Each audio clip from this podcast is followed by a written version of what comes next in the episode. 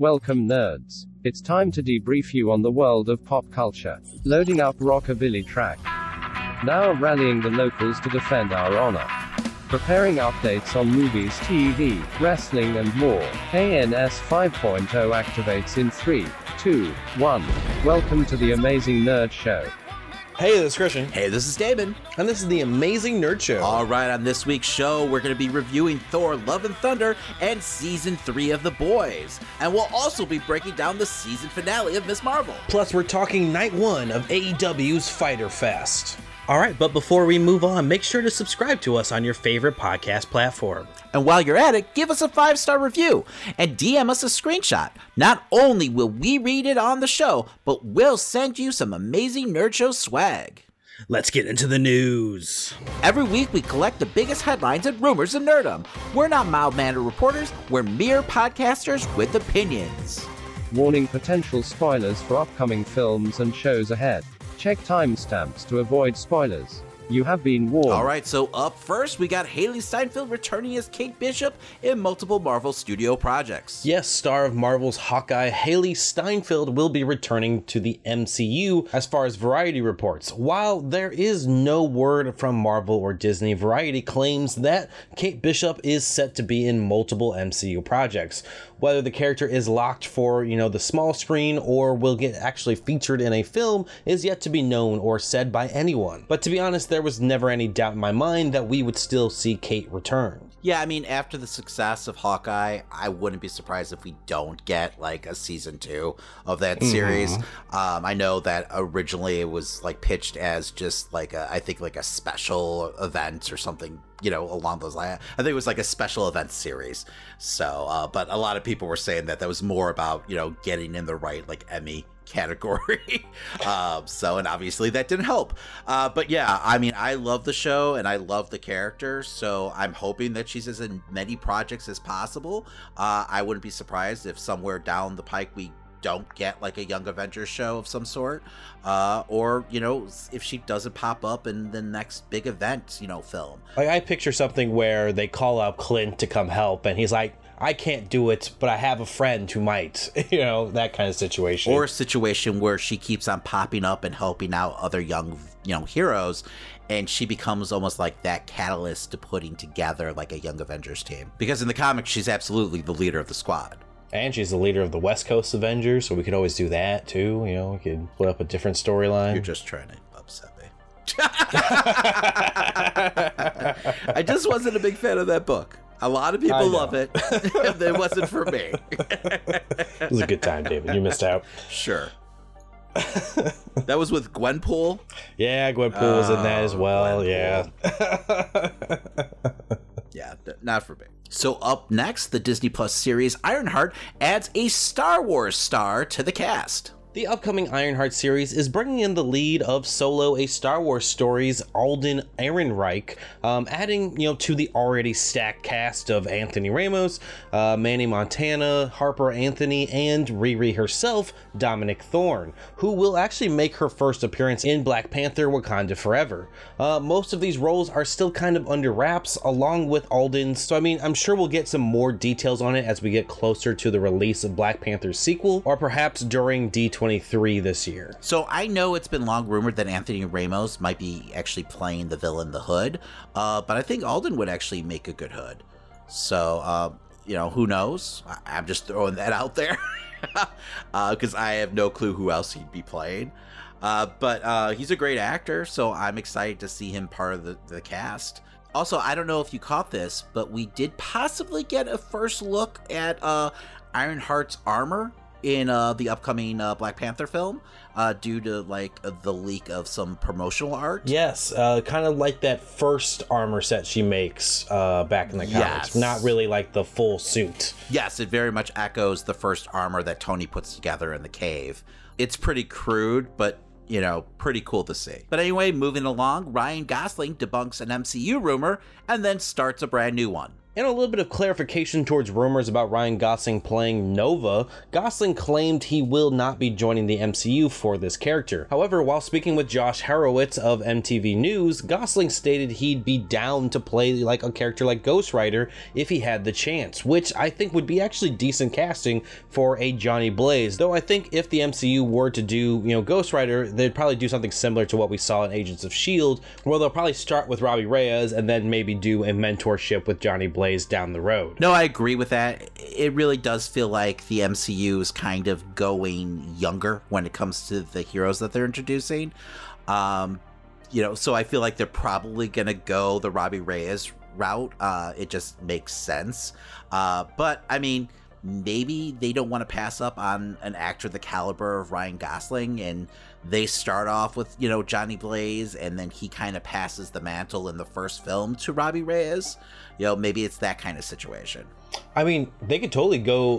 this would be funny. Go the like you know Marvel's route, where they have like different versions of Ghost Rider. You know, they start off with Johnny Blaze. They do a series about Robbie Reyes, and maybe they you know bring them together in a later thing. Or you know, we we get to see Danny Ketch, which is my Ghost Rider. Yeah, exactly. God damn it. There's also a female Ghost Rider. I, I completely forget her name.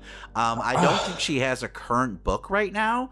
Um, no, she's in something right now. Is she? There's a, there is a book because I uh, I saw it on the Marvel page. and I got interested in reading it. Um, there's something I forgot what she's her name is though, but she's got like uh, magic powers as well. Well, I mean, all the Ghost Riders have magic powers, Christian. Outside of the Ghost Rider's abilities, I mean, they're fucking flaming skulls.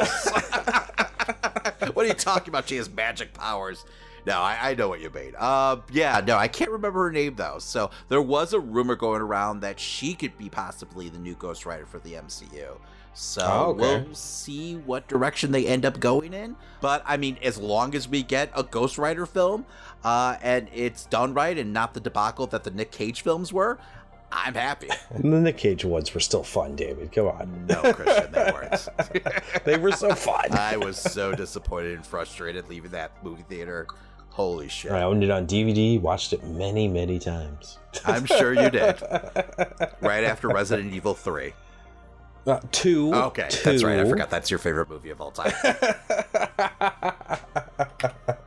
Anyway, I don't know if you saw anything about this, but on Twitter it was trending that Penn Badgley could be playing uh, Mr. Fantastic. There wasn't any reliable sources that I could see, and I think most people were talking about something from like Reddit. So, you know, take that with a grain of salt. Yeah, no, um, I did see that. I don't know who Penn Badgley is. Am I saying his name right? I believe so. Uh, he played in You from Netflix. I don't know if you ever saw that show. No. Does creepy real fucking well. Okay. so I mean, is he talented at least? Oh no, he's a really good actor, and I could totally see him in the role. But I just don't know if that's actually the way that they want to go. For, for me though, like if I were to cast him anything, he would be like a Batman villain. That's how like you know creepy he can get. Okay. You know, I would like to see that shit. But, okay. You know, yeah. Whatever. I mean, it was trending for a while. Um, mm-hmm. But like mm-hmm. you said, I didn't see any other sources for the story, so I didn't want to bring it up until we had something a little more concrete. Also, you got to figure that we're going to be probably getting a lot more casting news shortly because that Fantastic Four film is like scheduled to be, you know, coming out relatively soon in the next like couple years. Like it's supposed to be at the very end of Phase Four, right? Yeah. I know Jon Watts like just dropped out as director, so I'm sure they're in like a mad scramble to find, you know, a replacement. But uh yeah, I, you gotta think that, you know, we'll at least be hearing a lot more rumors of like who's involved in this film, you know, in the near future. I'm imagining that they'll probably walk out the four of them on stage at D23. Wow. Okay. I mean, that's just like what, like a month or two away? Yeah. I don't know.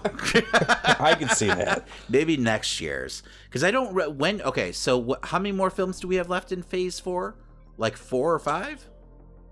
It's got to be because they just said that Thor was the halfway point, so it's got to be around four to five films left. Okay, because yeah, we've had about five films, right? If you mm-hmm. count Black Widow. Um, yeah, yeah. So it's got to be in the next like couple years. If they're doing like three films a year, I mean, unless they just decide to push it back to like phase five. I guess it doesn't really matter. you know, it was just kind of cute to have the Fantastic Four in Phase Four, right? I'm sure that's what Kevin Feige was thinking. I mean, they make their own rules, right? If they want to say that Phase Five starts after Fantastic Four, then they'll just yeah. say Who it, the you fuck know, are we to argue with them? Exactly. no, Kevin, you're wrong.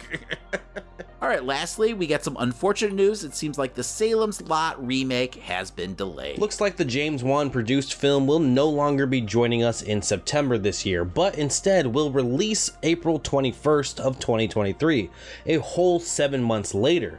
Gary Dauberman of The Nun and Annabelle Comes Home is on as writer and director and is joined by a lot of James Wan's former teammates. But currently there are no like release reasons for why this film got pushed back, but if it needs more time, then it needs more time. Can't do anything about it. yeah, this was one of the movies I was definitely looking forward to this year. Uh, but once like you know the summer hit and we hadn't seen like a single like still of the movie, I started to really worry that this wasn't actually happening this year. And obviously that was the case. Uh, they're uh, you know had some kind of setback that they're you know willing to delay the film a whole seven months. Uh, but yeah, I mean I love the original, and you know I gotta put my trust into James Wan's team to you know at least honor the true spirit of the first film. So yeah, I guess I just got to be a little more patient and wait. So, Christian, well, I'm not a Lord of the Rings guy. I know you're a fan. Uh, so, I wanted to give you a chance to talk about the new trailer that dropped for the upcoming Amazon series, Lord of the Rings Rings of Power. The enemy is still out there. The question now is where? It is over. You have not seen what I've seen. I have seen my share. You have not seen. What I have seen. While I'm no Tolkien expert whatsoever, I am a fan of the fantasy genre and really did enjoy Peter Jackson's trilogy, but I wasn't really a fan of the Hobbit trilogy at all either. Uh, this trailer, at least for me, leans more on that Peter Jackson feel. Visually, it looks stunning. This trailer does a great job of showing off locations, you know, that we're going to be visiting throughout. But what this trailer doesn't do is give us a good idea of what the show is still going to be about. You know, we get moments with Galadriel warning of impending doom, while at the same time it seems all the other elves are ready for peace and asking her to stop this witch hunt. But beyond this, there isn't much else that they, you know, really give us from the story. Which in my opinion, I kind of like to go into shows and movies as blind as I possibly can, but with this being the longest trailer they have, you know, released so far, many seem to expect they would be, you know, getting a little bit more of an idea what the plot was going to be. There has also been a lot of online backlash around Amazon making a prequel to Tolkien's work. But in this day and age, I've grown numb to all of this. You know, there's going to always be, you know, sequels and prequels and remakes. It's just a fact of life. And nothing I've seen from these trailers, especially this one, has stopped me from being interested in what they're trying to make out of a second age story. My main concern so far is that I'm hoping they really do capture that Peter Jackson feel in the end. You know, there's a part of me that worries that you know with the popularity of shows like Game of Thrones that the show could be more like that in the end especially playing around in a timeline where you can invent as many new characters as you want and kill off as many characters as you want. It could possibly run into that type of show. These new elements can be just as hurtful to what you're trying to make as they are helpful on top of that they're going to be dealing with a lot of legendary characters and hopefully they really capture what Tolkien was going for with those characters even when they're at a younger age or younger point in their lives. It all really just depends on if they have a good script. And I really am hoping they do, because I would like there to be a little bit more fantasy shows and stuff like that going on right now. But we'll have to wait and see what goes down in the Rings of Power when it releases on September 2nd. All right, Christian, it's time to go ahead and break down the season finale of Miss Marvel. Warning spoiler alert. Major spoilers for the Miss Marvel series ahead. You have been warned. I am the light girl. You're what? Nightlight. Oh my god! I had no idea. You told them already? I only told Abu. We launch into the finale where Damage Control is inspecting the damage they caused to the Circle Q. Here, Agent Deever exclaims her distaste for child superheroes and orders her men to bring in Kamran alive. Though last night she sent a drone to murder him, so who knows what she really wants. I'm guessing this is more of her just covering her tracks.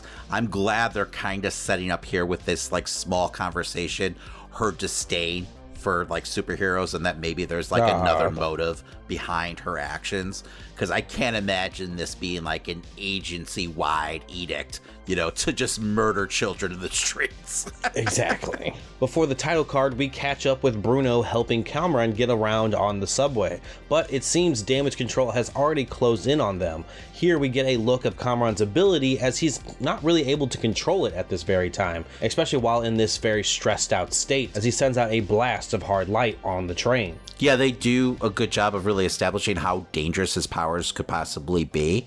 Um, I don't know how you felt about the CGI here, but I thought it was a little wonky looking.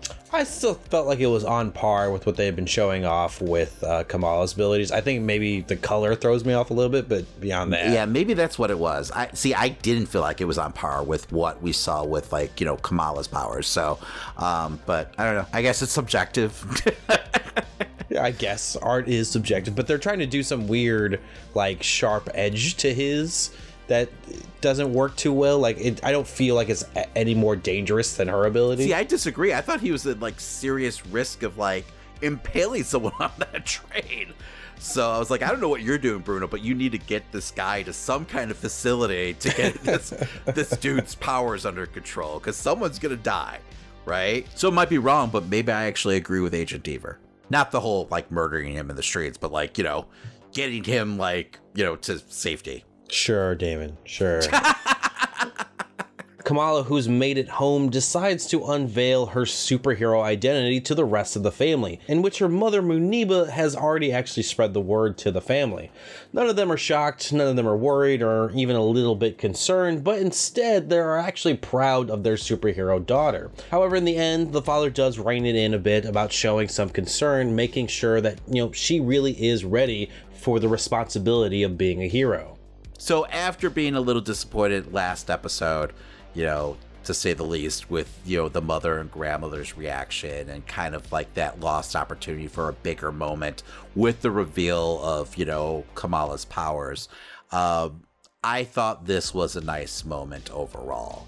I think for me, I just kind of had to like recalculate my expectations for the show because you know it's definitely more of a young adult kind of you know storytelling style so you know it is what it is this was a cute moment and you know i'm glad that they at least had the father express some concerns Ah. for you know his daughter being this superhero Kamala, who has been ignoring her phone this entire time for some reason, gets interrupted when Nakia reaches out to Kamala's brother, trying to FaceTime with her. This is when, you know, she finds out about what actually happened with the Circle Q. But before Kamala can actually run to find her friends, Muneeba stops her with a present, which actually turns out to be her first superhero costume, as teased by the show, in which she takes for a spin on her way to find Bruno. I really thought this was a touching moment between Mom and Kamala. Uh, the actress who's playing uh, Muneeba, uh, I think, is doing a fantastic job. Um, you know, she feels like a real mom. Uh, you know, I like the symbolism of her giving Kamala her first real costume. You know, really showing her ex- her acceptance of this new role for her daughter.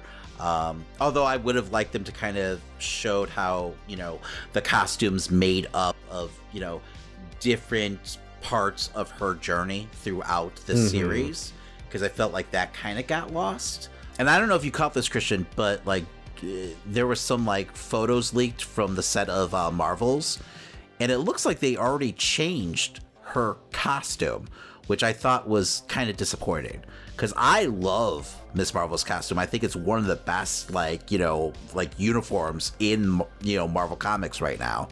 So I don't know why they would bother, you know, messing with it, especially since it's just introduced, you know, at the end Uh-huh. of this season. So like by the time we see her next, like she's gonna have a whole new look. I mean, maybe that photo's from like the end of the movie or something like that. Who knows? But I hope she at least gets to like rock the look, you know, for part of the film. Maybe it's just like a special suit she has to wear for something, you know, like how they all had that special time suit for the Avengers mission. You know, you never know. Yeah, this was more branded like Miss Marvel though. This looks like some kind of like alternate version. So I don't know. Gotcha. Bruno brings Kamran to the mosque, in which Nakia explains the mosque is already heavily under surveillance by damage control. Nakia then comes up with a plan to get them to the high school. Meanwhile, the DODC make their way in, getting stopped by Sheikh Abdullah, who's clearly covering for the kids. With the whole mosque helping Bruno and Kamran get some, you know, classic Marvel disguises from Abdullah. So I did bump up a little against this. I mean, I guess they know Bruno, so they are just, you know, trusting that this other child who has these powers that could definitely put everyone in danger is someone worth, you know, putting the whole community at risk.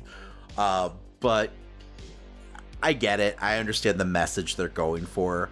Um, I did love the touch of like their disguises literally just being hats, you know, very on brand for the MCU. Uh-huh. Why wasn't damage control just covering every exit while at while they're, They're at it? Why are they so obviously underfunded, horrible man? at their jobs.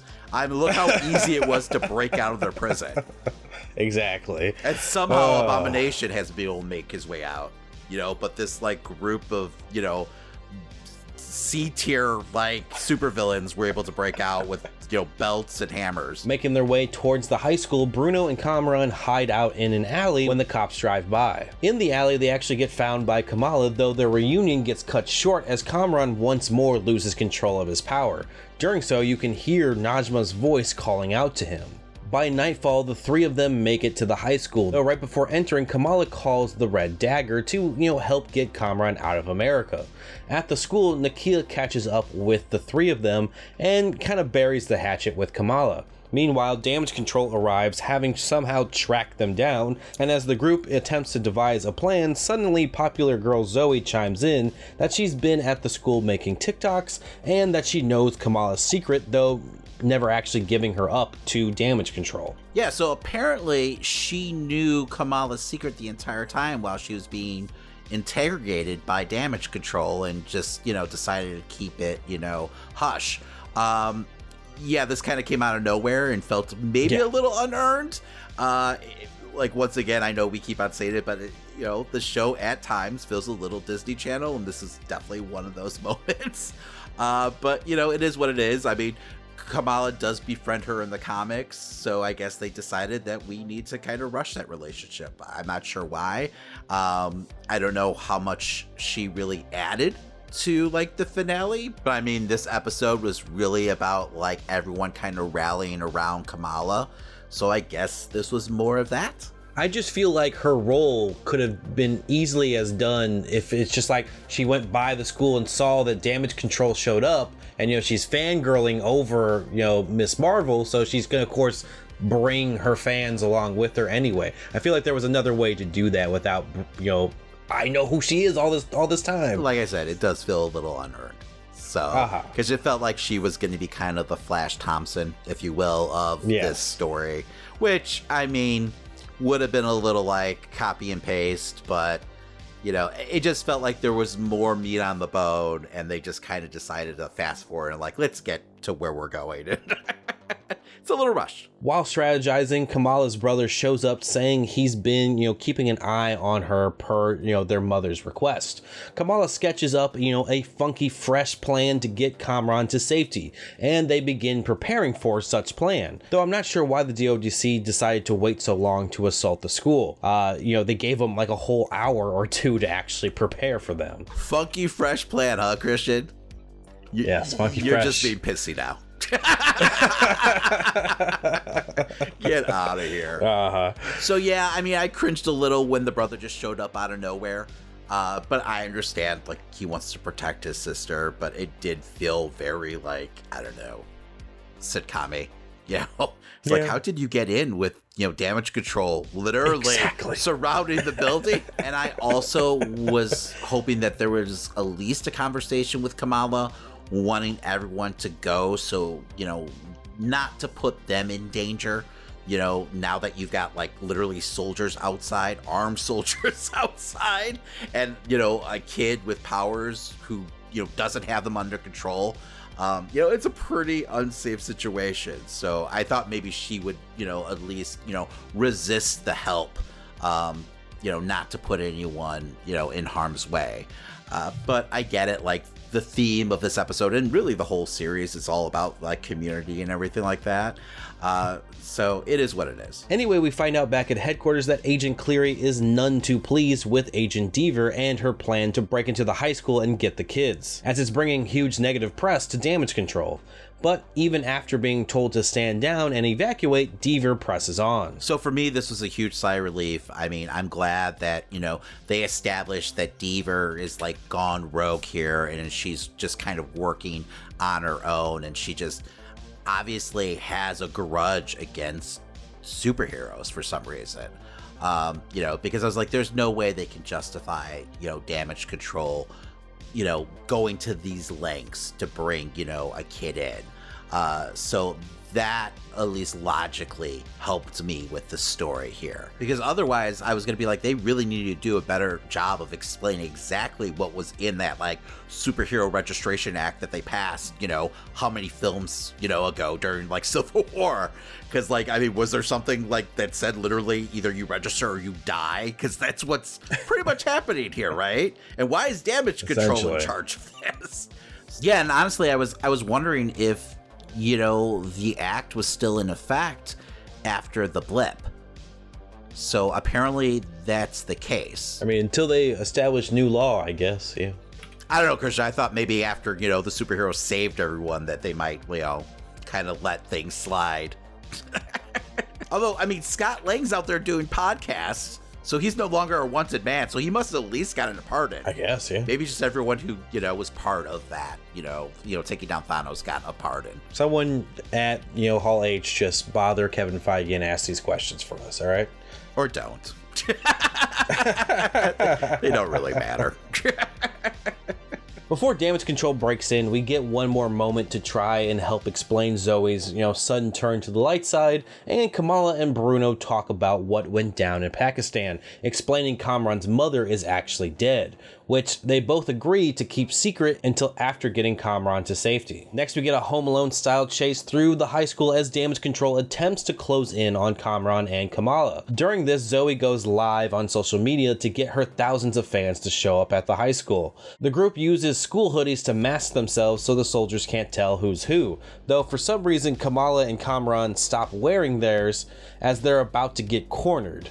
Um, here, they hide behind a table, sharing a moment where they almost kiss. But Bruno shows up, giving them an escape route. Poor Bruno, always the ducky, right? Always. So yeah, this whole sequence is completely preposterous. Um, but I still enjoyed it. You know, I mean, it is very Home Alone. The fact that they're taking on armed soldiers with you know softballs and smoke bombs and loud music. Um, but you know, whatever. I just I, I, don't know why the biggest thing that annoyed me about that was that Kamran took off the red jacket. I was just like, why would he do that after starting off that scene dressed in the hoodie like everyone else? Like, why would they decide to get un the two that they want to be that don't want to be found? Why would they not want to look like everyone else that's in the group? That made no sense to me. Yeah, and I mean, for me, it was more like, why is it Miss Marvel front and center using her powers, you know, to take on, uh, you know, these, you know, soldiers? But I get why they'd want to like save that big like power display and action sequence for the very end. The team's plan slowly but surely gets them all put in custody, all while Kamran and Kamala nearly get out of the school. On their way out, Kamran makes it clear he doesn't want help from the Red Daggers, but instead needs to just find his mother and the clandestines, but Kamala's silence in that moment seems to give Kamran an inkling that something has happened to his mother. But before they can even talk any of that out, more agents arrive on the scene. Kamran, becoming more enraged by the minute, unleashes his power on damage control agents, but Kamala does her best to protect both the agents and Kamran throughout this sequence. While on the run, though, Kamala does explain some of the events that happened to Najma in Pakistan, which devastates Kamran, who's now more than ready to kill damage control soldiers soldiers. Yeah, I was starting to wonder if this was really like the origin story of, you know, Miss Marvel's first, you know, big villain. I know that's not, you know, the case for the character in the comics, but it definitely felt like they're going to go the route that route here. Uh, it really was leading that way. Outside, Zoe's fans have amassed to see Kamran emerge from the school. When Kamran doesn't listen to orders from damage control, they open fire with now lethal weapons in which Kamala again shields them from. Kamala's parents then get a front row seat to see Kamala's hard light get shattered by a large sonic weapon. This brings Kamala down, but not out, as she uses her hard light to embiggen and destroy the sonic cannon. I thought this was a really good, like, cheer out loud moment, like seeing her powers on full display and her using them like she does in the comic books. Um, because I was wondering exactly like how far they were gonna go with her power set. Like, would she actually be able to like really enlarge herself and go like giant size like she does, you know, in the book so often? So it's cool to see that they're going to like, you know, have that part of her abilities. Um, you know, we'll see how often, you know, they end up tapping into that. Um, but yeah, as a parent, like watching these soldiers shoot at my child, you know, we would definitely be having a sit down talk afterwards. Like, oh, you're not doing this anymore. uh-huh. but it's comic books. Kamran then starts getting back into the fight and sends a car hurling at damage control, but in his brashness, he didn't realize he was also sending it towards the large crowd. Luckily, Kamala is able to use her powers to catch the car. Then, out of nowhere, Kamran starts unleashing wave after wave of his power as Hardlight starts growing outward from him in every direction. Kamala makes her way to him and puts both of them within a Hardlight bubble. In Kamran's anguish, Kamala explains further what happened with Najma and how her actions were all to protect her son in last week's episode, explaining she truly chose him in the end and not the Veil.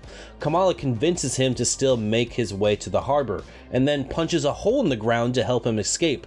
Though I don't know if there was a sewer or anything, you know, down there, or if Kamran's just chilling in a hole till everyone leaves. So I was half expecting her to like, you know, talk him into like giving himself up until he can get his powers under control. Um, but I understand, you know, I guess the thought was if he gets to the Red Daggers, they could help train him. Um, mm-hmm. So, but yeah, no, I kind of thought maybe he would give himself up at this point. But I guess at the same time, they can't really, you know, trust damage control either. So, I mean, sure, it's a giant hole, whatever. It's, it, it works. This is the same show, Christian, where they fucking use softballs to take on these armed soldiers, so it is what it is, man. A softball can hurt people. A hole in the ground doesn't hide it. Fucking softballs. if you're gonna let that go, you gotta let the hole go. I can't. I can't. Maybe she just got lucky and there was a sewer underneath her. I sure hope so. That that is a possibility. Damage Control then tries to capture Kamala, but the people of Jersey City stand in their way, giving Kamala a chance to escape. And as she does, Agent Deever then gets a phone call um, and finds out that her choices ultimately got her fired. Yes, thank God for some sanity. Uh, my guess is we're going to probably see Deever pop up somewhere else, maybe working for Fontaine or something. I could see her being a villain, like showing up in multiple, you know, situations uh, whenever they need like an evil government agent. But yeah, I mean, this was very Spider Man 2 with the community rallying around Kamala. Um, I'm a sucker for moments like this, so it totally worked for me. We then get a scene of all the characters from the show reacting to what happened on social media, which we find out is all from Kamala's perspective as she's scrolling through it all. Getting onto the roof of her house, Kamala's dad stops her before she leaves on patrol or something, uh, just to have a chat. Her dad Yusuf tells Kamala about, you know, her saving one life being so important, as we see the effects of her actions taking place across Jersey City with her friends, and we also see um, Kamran getting accepted by the Red Daggers. Yusuf goes on to explain the meaning behind her name and how in some translations it means Marvel, calling her his little Miss Marvel, before she actually travels out for the night running on her hard light in the sky. Man, this show does these moments so fucking well. And really, like, it's these kind of moments that made me fall in love with the show. Um, you know, I thought this was really touching. I'm glad that they gave this moment, you know, between, you know, Kamala and her dad. Um, you know, since he wasn't really in like the last two episodes, right? No, yeah, he no, he pretty much wasn't in any of those episodes because they were all it was only her and her mom there. And I also really enjoyed getting like the MCU origin story of her name, since you know Carol never went underneath the moniker of Miss Marvel. So even though it's probably unnecessary, I like that they kind of you know put a little like family touch on why she's you know choosing that to go by that name. Yeah, you knew that they were going to introduce it somehow in this show. I just didn't know how, and I thought this was still like a, a nice, touching moment to do it. You know, in this Because way. half I the guess. time in like you know these superhero movies and shows, it's just like some you know news headline, right? Like you know, Uh-huh, yeah. marvelous girl like saves the day or something like that, or in quotes, Spider-Man stops muggers, you know, something like that. I mean, I think she's still going to have a hard time getting rid of Nightlight, though. Yes. Because I feel like that works And with I- her powers. Yes, very right. Well I feel like that's probably going to be like an ongoing joke. But once again, Uh-huh. it's nice that they went out of their way to give you know her name kind of a personal touch. Before the episode ends, Kamala joins up with her friends a week later. Bruno, who now drives Kamran's car, talks to Kamala about, you know, some irregularities in her family's DNA, stating that there's a mutation in her genes, as we hear a piece of the classic X-Men theme play in the background. Yes, fuck you, Inhumans. I don't know if I said it on the podcast, but this was always my hope. Even in the Uh-huh. comics, like I would always be like, man, I really wish she was a mutant. And I guess the writer came out recently saying that she originally was planned to be a mutant. And I'm guessing, and she didn't say this, but I'm, I'm kind of speculating here that I'm guessing it was probably an edict handed down by like the higher ups in Marvel, you know, mm-hmm. say no, she needs to be inhuman, especially like since they were pushing the Inhumans so strong during that period of time when her character first debuted, since, you know, there was this edict from Disney that they weren't supposed to kind of feature the X Men as much since they didn't have the movie rights. Um, Exactly. So I'm guessing that's why they made her inhuman. Because the writer was almost giddy in the interview talking about the fact that she's a mutant. so I love this. I mean, she's, I guess, technically the first MCU 616 mutant that we're seeing. Yes. Um, you know, I mean, yeah, we got Professor X in Multiverse of Madness, but he's, you know, from an alternate reality. So I don't feel like that really counts. Um, because then you've got to acknowledge Black Bolt and, you know, fuck that guy. Uh, but anyway, Uh-huh. just not an Inhumans guy. So I, I really feel like Kamala works, you know, as like a mutant. And I feel like she can serve as a great, like, introduction into that world if they choose to use her that way. Now, while Kamala is definitely going to be a mutant going forward, um, there have been, you know, fan theories and stuff like that that the pulse coming from Kamran uh, could be p- potentially their way of doing Inhumans in this in their in this time, I guess, in this universe without doing Terrigen Mists, but you know, using the veil as a way to unveil everyone. Well, they also what? Um, there was that theory w- that like something with the snap, um, like cause like some kind of radiation that would trigger these like mutations uh, in people's DNA. You know, so there's been tons of theories. It doesn't mean anything. I don't see why Feige would choose to do mutants at the same time as Inhumans. You know, like I'm not saying like somewhere down the line he doesn't introduce Inhumans, but since we know that mutants are definitely like on the slate um, to be popping up soon in the MCU, I feel like th- his focus is going to be there before he starts, you know, even thinking about, you know, reintroducing the Inhumans into the fold. Oh, exactly. I mean, I feel like that would be a clusterfuck if you try to Yes, do both at the yes. same time. And once again, fuck the Inhumans. Like always, there's a little something here after the credits where we see Kamala at home, maybe after, you know, patrolling Jersey City and getting scolded about doing homework by her mom. Suddenly, her bangle lights up and she is flung through her closet, though what emerges from the now broken closet door is not Kamala, but Carol Danvers, as it seems they must have swapped places before their inevitable meetup in the Marvel's film. Yeah, for a split second, I thought they were, you know, going into that storyline where Kamala morphs into Miss Marvel when she 1st gets mm-hmm. her powers, which would have been fine, but I was actually kind of relieved to see that it was actually, you know, Carol Danvers as we see her, like, you know, look around the room really startled and kind of, like, run out of there right away. so it does feel like this adds credence to the bangle being, like, you know, either the nega bands or the quantum bands, whatever the hell you want to call it. Uh, you know, since this is kind of an aspect of the bands that we saw originally uh, with uh, the first Captain Marvel, where Rick Jones would uh, summon Captain Marvel and, you know, trade places with him in the negative zone. So I'm wondering if that's going to be a storyline that they're going to be playing around with in Marvels. Uh, but I guess we'll just have to wait and see. Yeah, I'm wondering if it's going to be a situation where you know Carol found the other band, or what they're going to do. I'm also I want to know what you know the Ten Rings have to do with all this. I want to know where that story goes since they you know found that symbol in that cave. It would only make sense because Carol's also there at the end of uh, Shang Chi, where they're trying to explore where that like mysterious signal is coming from you know, so I'm guessing it's all connected somehow. It's just crazy how much they've introduced in this phase alone with, you know, different dimensions now, different timelines, different planets and galaxies and realms. It's just a lot that they're throwing at us. Yes, I mean they definitely expanded the scope of the MCU since Phase 3. And now really like nothing seems off the table. But all right, Damon, it's time to give our final reviews for Miss Marvel. So even though it's definitely not perfect and maybe the young adult storytelling style isn't necessarily for me all the time, I did think this was a fun series that introduced the world to one of Marvel's best characters. I mean, if done right, I think Kamala could connect the same way as many generations did with Peter Parker.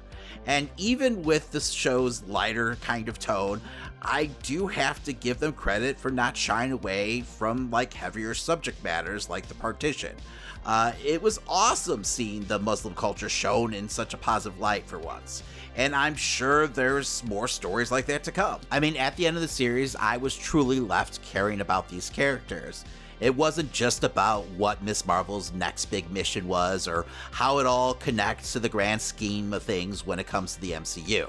And that's what happens when you have good storytelling and great performances. So that's why I'm going to go ahead and give Miss Marvel a B. I mean, yeah, there are plenty of praises to sing about this show because I personally have wanted Disney and Marvel to tell, you know, different stories and do them in unique ways so that the MCU doesn't get stale. But this show in the end was just maybe too young adult style and easy for me. But like I'm, I know I'm not, you know, this show's target demographic. So first off, for the you know positives here, they did such a great job with the connections and story we got between Kamala and her family, which for Miss Marvel is an incredibly important aspect to nail down. And while I disagree with you know the show's direction as far as how the last two episodes played out, you can't help but love Kamala's family dynamic. It was you know very easy to smile during every moment she had with her parents and brother. Chemistry was everywhere with this show, and Iman Vellani and the rest of the cast felt genuinely close to one another. And while seeing her with her band of friends and family work through everything positively was okay, I just can't help but wish there had been, you know, enough time to put in the emotional weight of being a hero and lying to those close to her. Even without a solid villain, I think focusing on story beats like that for the conclusion of this series could have made this a next level show and something I would have expected from a Miss Marvel comic as well. Let alone, I think this cast really would have pulled off that type of story. But unfortunately, I didn't get anything like that by the story's end, which made the lack of a compelling villain a little harder to take. I personally had a large drop of interest during the season finale, but that's not to say, you know, that if or when Miss Marvel gets a second season or solo project after Marvel's, that they can't tell a cool story with one of her rogues gallery. I really want to see all these characters return in the MCU beyond, you know, brief appearances in other shows and movies. And I think that's kind of a testament to how much they made me care about Kamala and her family to begin with. So for this series, I'm gonna give it a C plus, but I do have high hopes for the future of Miss Marvel, and I'm excited for where this goes in the Marvels, which is set to release July 28th, 2023. And now a quick word from our sponsor, Manscaped. Hey, you, got Bush? Well, you definitely do if you haven't tried the best products from our sponsor today, Manscaped.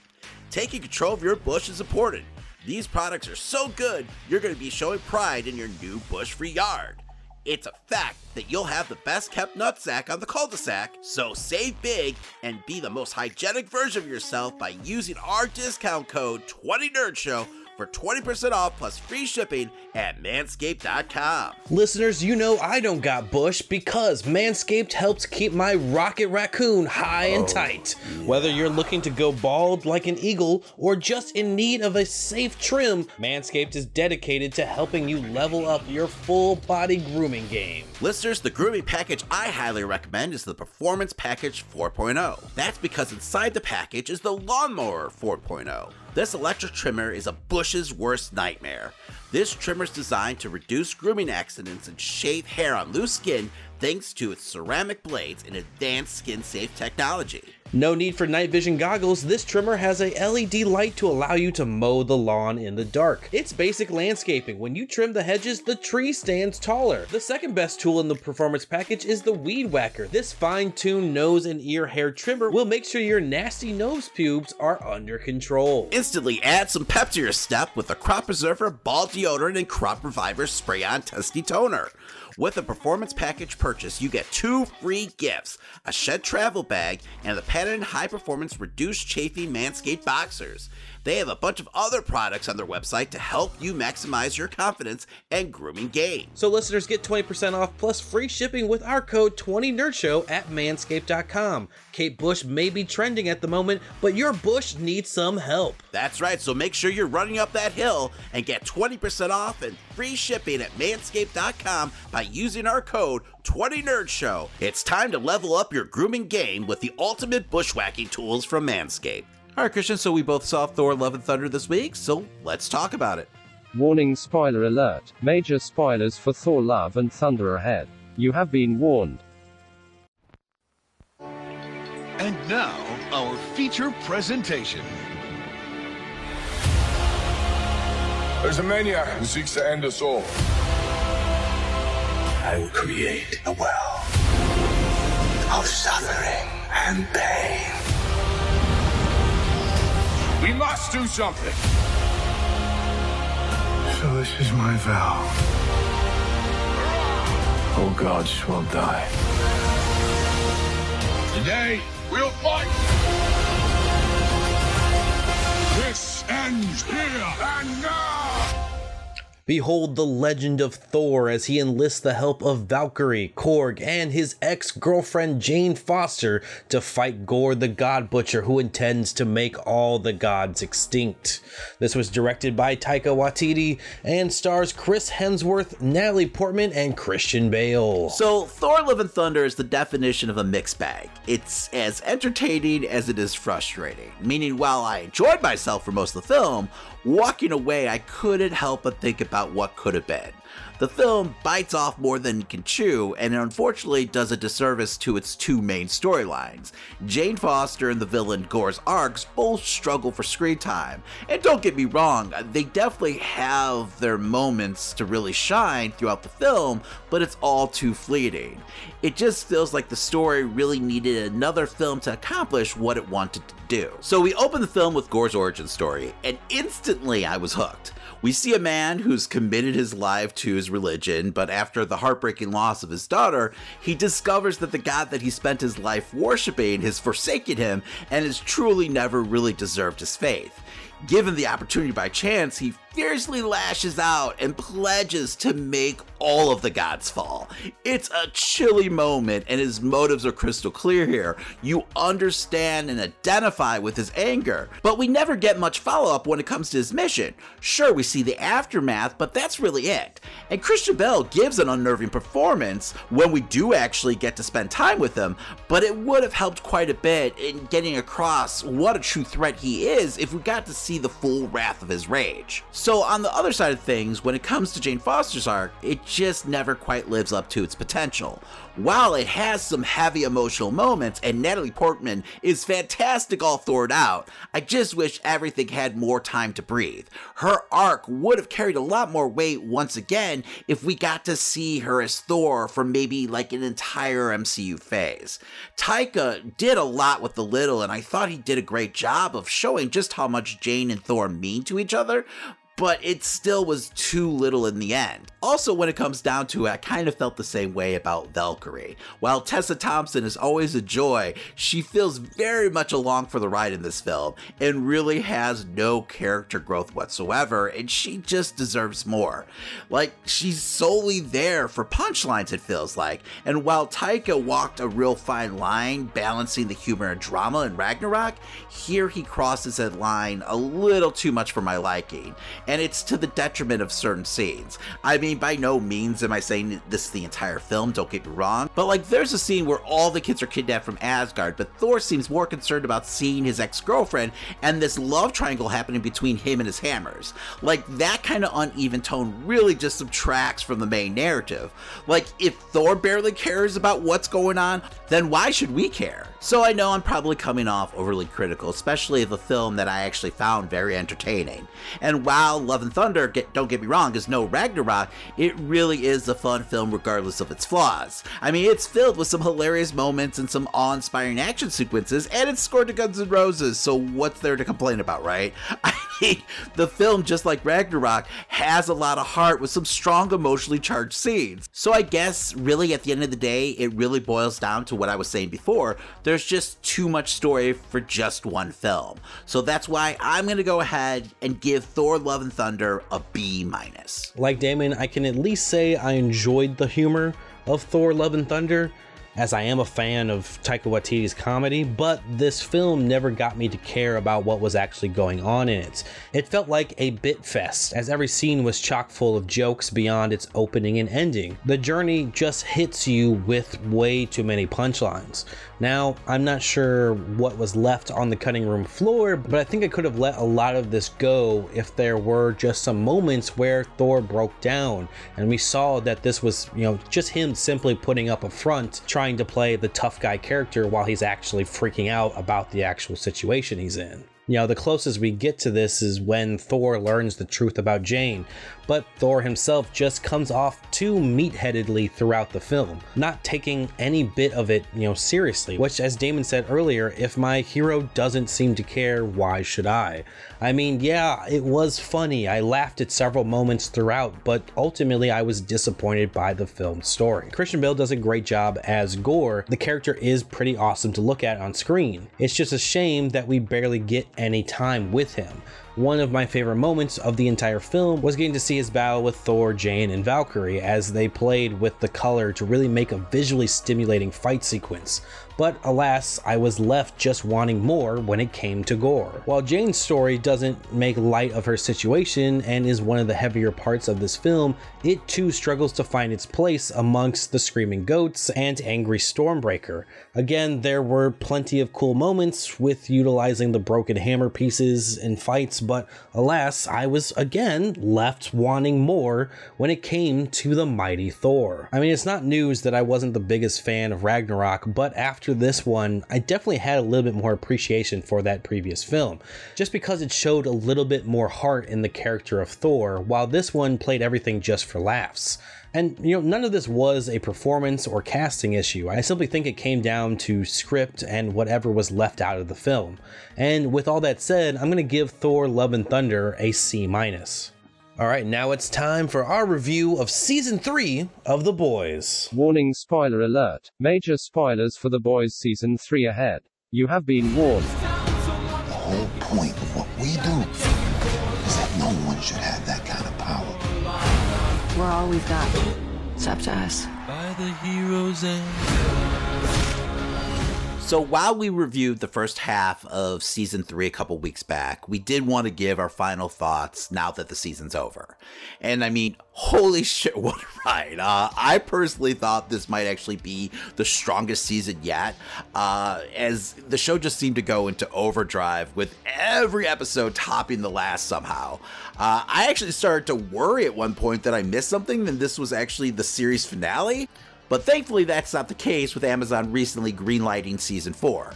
So, the satirical nature of the show this season was on full display, with just a pitch perfect lampoon of the current climate of the country. But underneath that, we also got the strong theme of family and what that exactly means resonating throughout. Just about everybody was put into a crisis of some sort when it comes to their own version of that idea. This really helped make each character arc almost feel manic more than usual, because most of their unconditional safety nets seem to be lost to them, giving the season this feeling of spiraling out of control, at least more than usual. And while to a certain extent the show always feels unpredictable, with the blood and guts of it all. This was really the first time that our main characters felt truly in jeopardy. And that's all due to another amazing nuanced performance by Anthony Starr as Homelander, the best villain going today, bar none. I mean, the fact that he hasn't been nominated for any damn awards is an absolute crime. He is terrifying throughout this season and just feels so unhinged like he's gonna snap at any minute, especially when he starts to realize that part of society is willing not only to turn a blind eye to his actions, but actually wants to celebrate them, uh, just giving him the approval that he's always craved. Uh, this made the boy's mission to take him down even more paramount than ever. I mean, really to the point where in the last episode, I was on the edge of my seat for the entire duration, cheering every twist and turn, with them delivering one of the more satisfying season finales of the year. So I'm not sure how they could possibly follow up what we got here in this season, but I'm sure at this point that they'll find a way because The Boys is just the high bar for the superhero genre in my book. And season 3 is an example of what the genre can deliver when done right. So, with all that being said, I'm going to go ahead and give season 3 of The Boys an A. I mean, honestly, I have to agree. It feels like the end of The Boys as a show is near, just because I'm not sure what more they can really give us at this point. But at the same time, The Boys delivers every single season and always finds a way, you know, to surpass my expectations. Beyond the Gory Fun is a show with a plethora of characters that you're rooting to see succeed at all times. This show gets you cheering for heroes and villains as compelling performances continue to just knock it out of the park. This season simply stepped it up from last, which did get high grades from us, but the main thing I griped about last season was over Frenchie's storyline and how it kind of slowed down the pace of the show, in which this season his story with Kimiko, you know, was more of a spotlight and I feel added to everything that was going down by the finale. The team was more divided than ever, and as Damon put it, no one felt safe. With the addition of Jensen Ackles' Soldier Boy, I was left wondering how exactly the finale would play out and whose side he'd actually be on, which, you know, they knew that was going to happen and played with the viewers until the very final moment. And again, the show's commentary on real life events was on point and does a great job of continuing to mock and echo everything that's going on in our, you know, day-to-day lives. So I often talk about with all the superhero movies and shows that we do, you know, all of them trying to reach that next level. And I think The Boys is simply that. So I give season 3 an A+. plus. And now it's time for Christian's Corner. This past week in gaming, we got a new rewards program from PlayStation announced. Do you want cash for playing games? Well, PlayStation Stars is offering points towards your PlayStation Wallet funds for playing through games, getting trophies, and more. Those that platinum a game the quickest in a time zone or territory will earn special rewards, creating a race to get trophies now in new titles.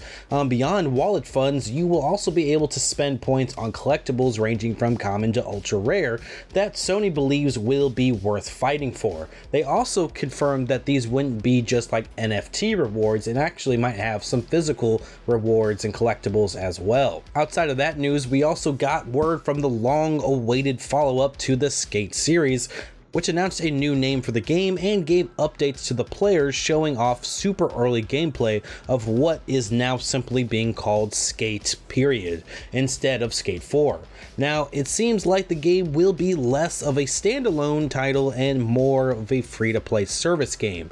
While developers rejoice in their announcement, fans viewed this as kind of a bit of a letdown. They will begin bringing in players to try alphas and betas as they open up this pit for a multiplayer experience.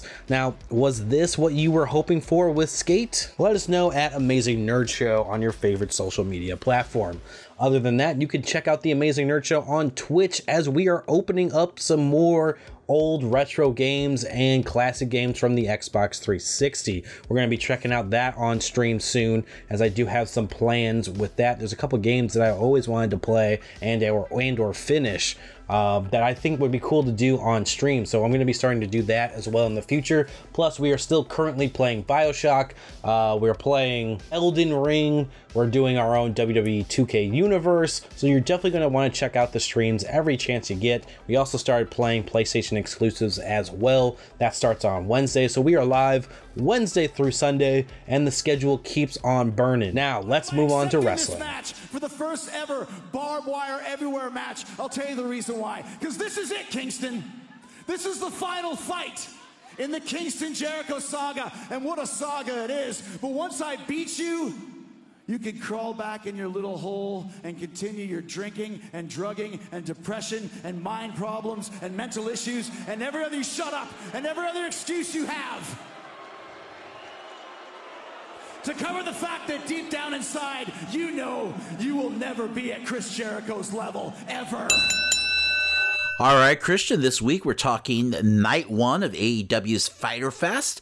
Uh, without further ado, let's jump right into it. Well, first we had the TNT Championship. Wardlow putting it on the line against Orange Cassidy. Of course, Wardlow went over. Yeah, uh, so when this match was announced at first, I was definitely surprised. It feels like you're kind of going up against the grain, uh, having Mhm. babyface versus babyface, especially with Wardlow just capturing that title and them trying to recapture the momentum he had before the MJF, you know, blow off match. Uh, so I don't know. I was a little worried that the crowd would turn on, you know, Wardlow, especially since, you know, Orange has been so over recently. Um, they worked the match to the point where, you know, that wasn't the case. And I thought, you know, it was pretty entertaining, you know, at the end of the day.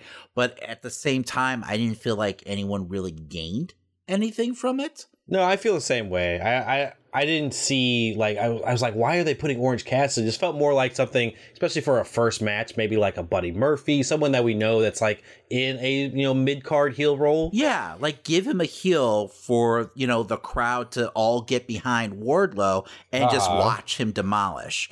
You know, and maybe I'm just too much of a late 90s kid and I'm likening Wardlow way too much to Goldberg, but I feel like that's the way he needs to be booked right now. And that's kind of what got him over in the first place. Yeah. Where Orange is such a popular character that I could see the crowd kind of like turning on Wardlow. And, you know, he was definitely getting those cheers, but at the end of the day, they still kind of seem to be split and behind Wardlow after the bell rung.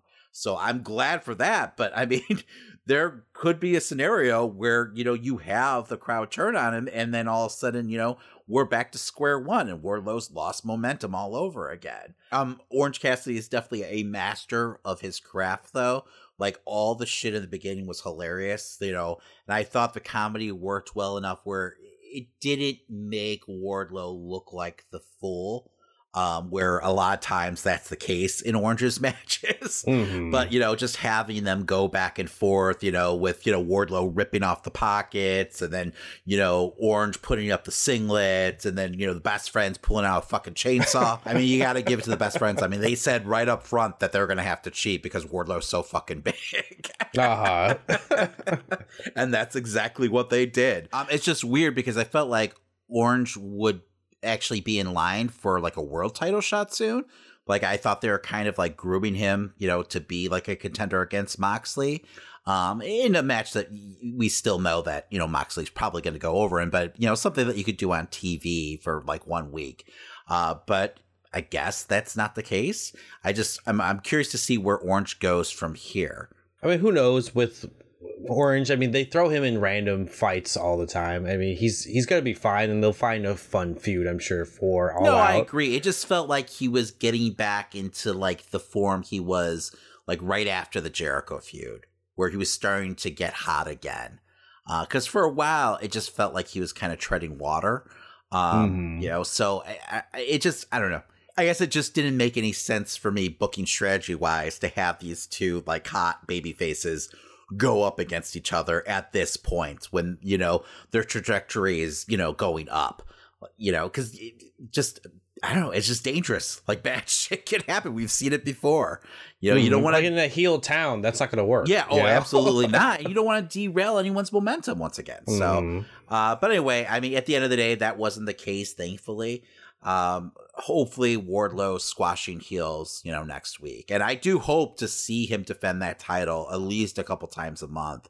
So I'm happy that you know, right off the bat, he did have a title defense. I thought that was great, but make sure it's against the right people. Up next, we had a little promo about Pac's defense of his All Atlantic Championship against Shooter in Rev Pro. Gotta love all the chants over in the UK, by the way, every time. Yes, yes, the bastard chant was awesome. Uh-huh. I was like, we need that here on the st- in the states.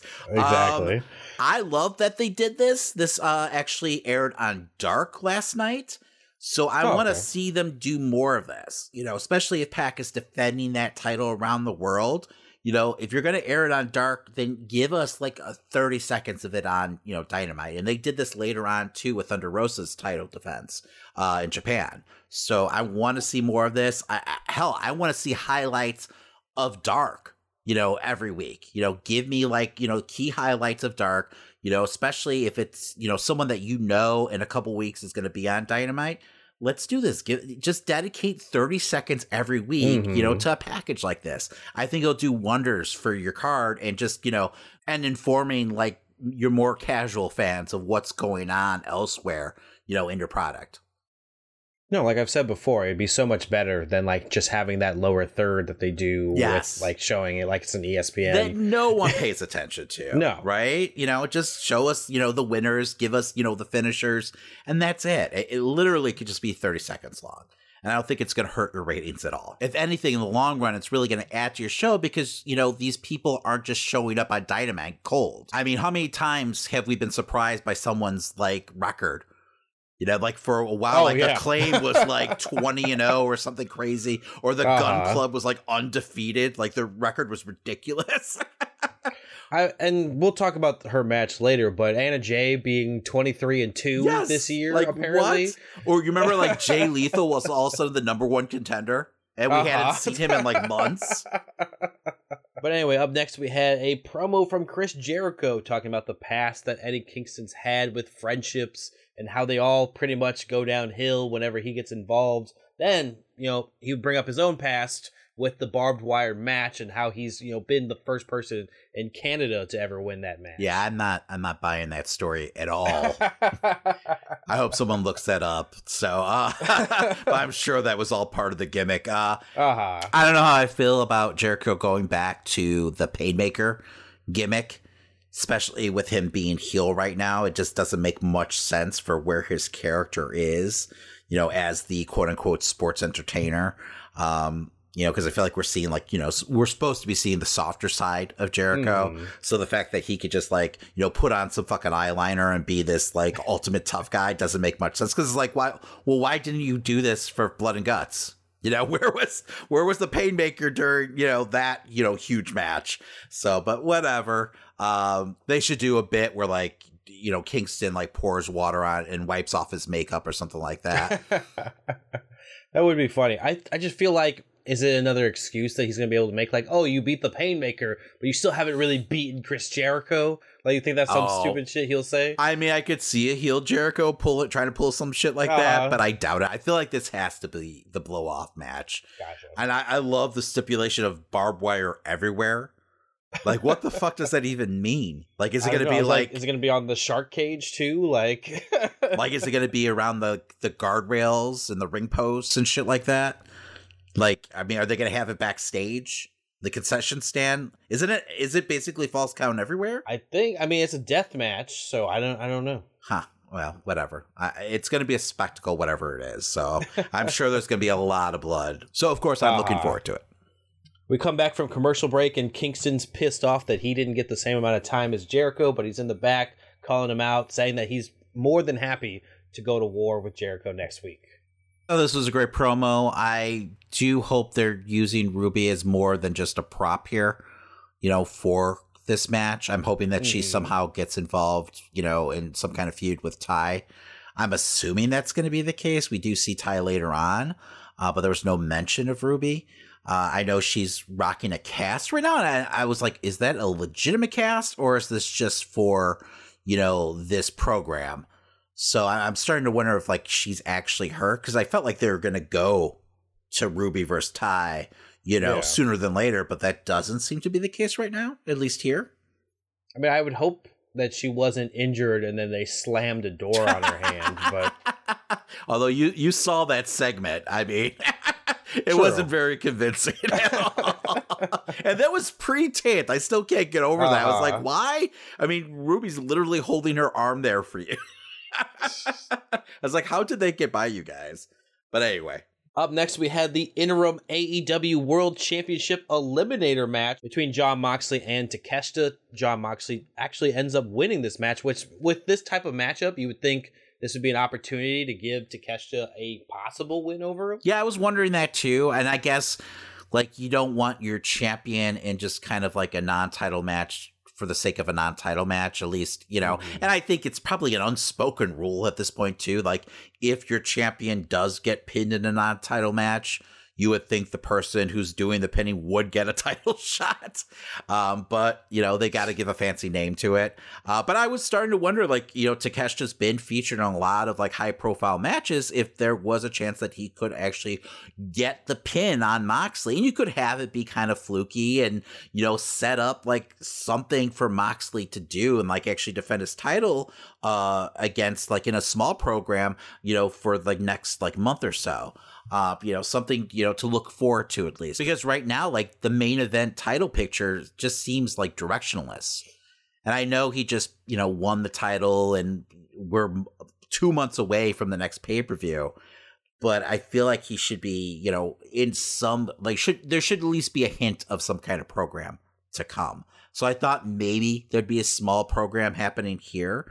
Um, mm. but I don't even know Takeshita's like contract status with AEW. like I don't know if he's here on excursion, kind of like you know the New Japan like uh, Young Boys do, or if you know I believe he's a bigger deal. Like he's an established star in DDT, so you know the, I don't feel like that's probably the case. But like, how long do they have to Takeshita, and how much are they going to be willing to actually like?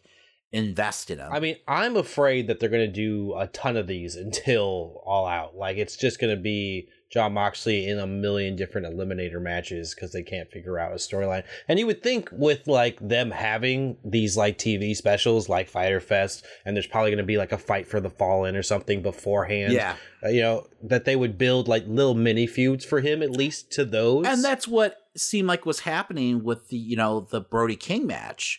Mm-hmm. But I don't want them also to have all these kind of like I don't know, force scenarios that like, you know, the number one contender has to go through to get a match, like a fucking, you know, rampage rumble or whatever. Yeah. You know, like and the problem is is like their rankings are just so all over the place right now that I, I can't trust them to book that well enough to convince me that that's the legitimate number one contender. I just feel like they need to like organically build someone, you know, to that number one contendership where they feel like a legitimate contender again. Um, and I, I feel like it would only take a couple weeks to do so. You just give someone some TV time and a couple big wins, and then it makes sense. You know, like at, eh, at, this point, I think everyone realizes what a joke the rankings are.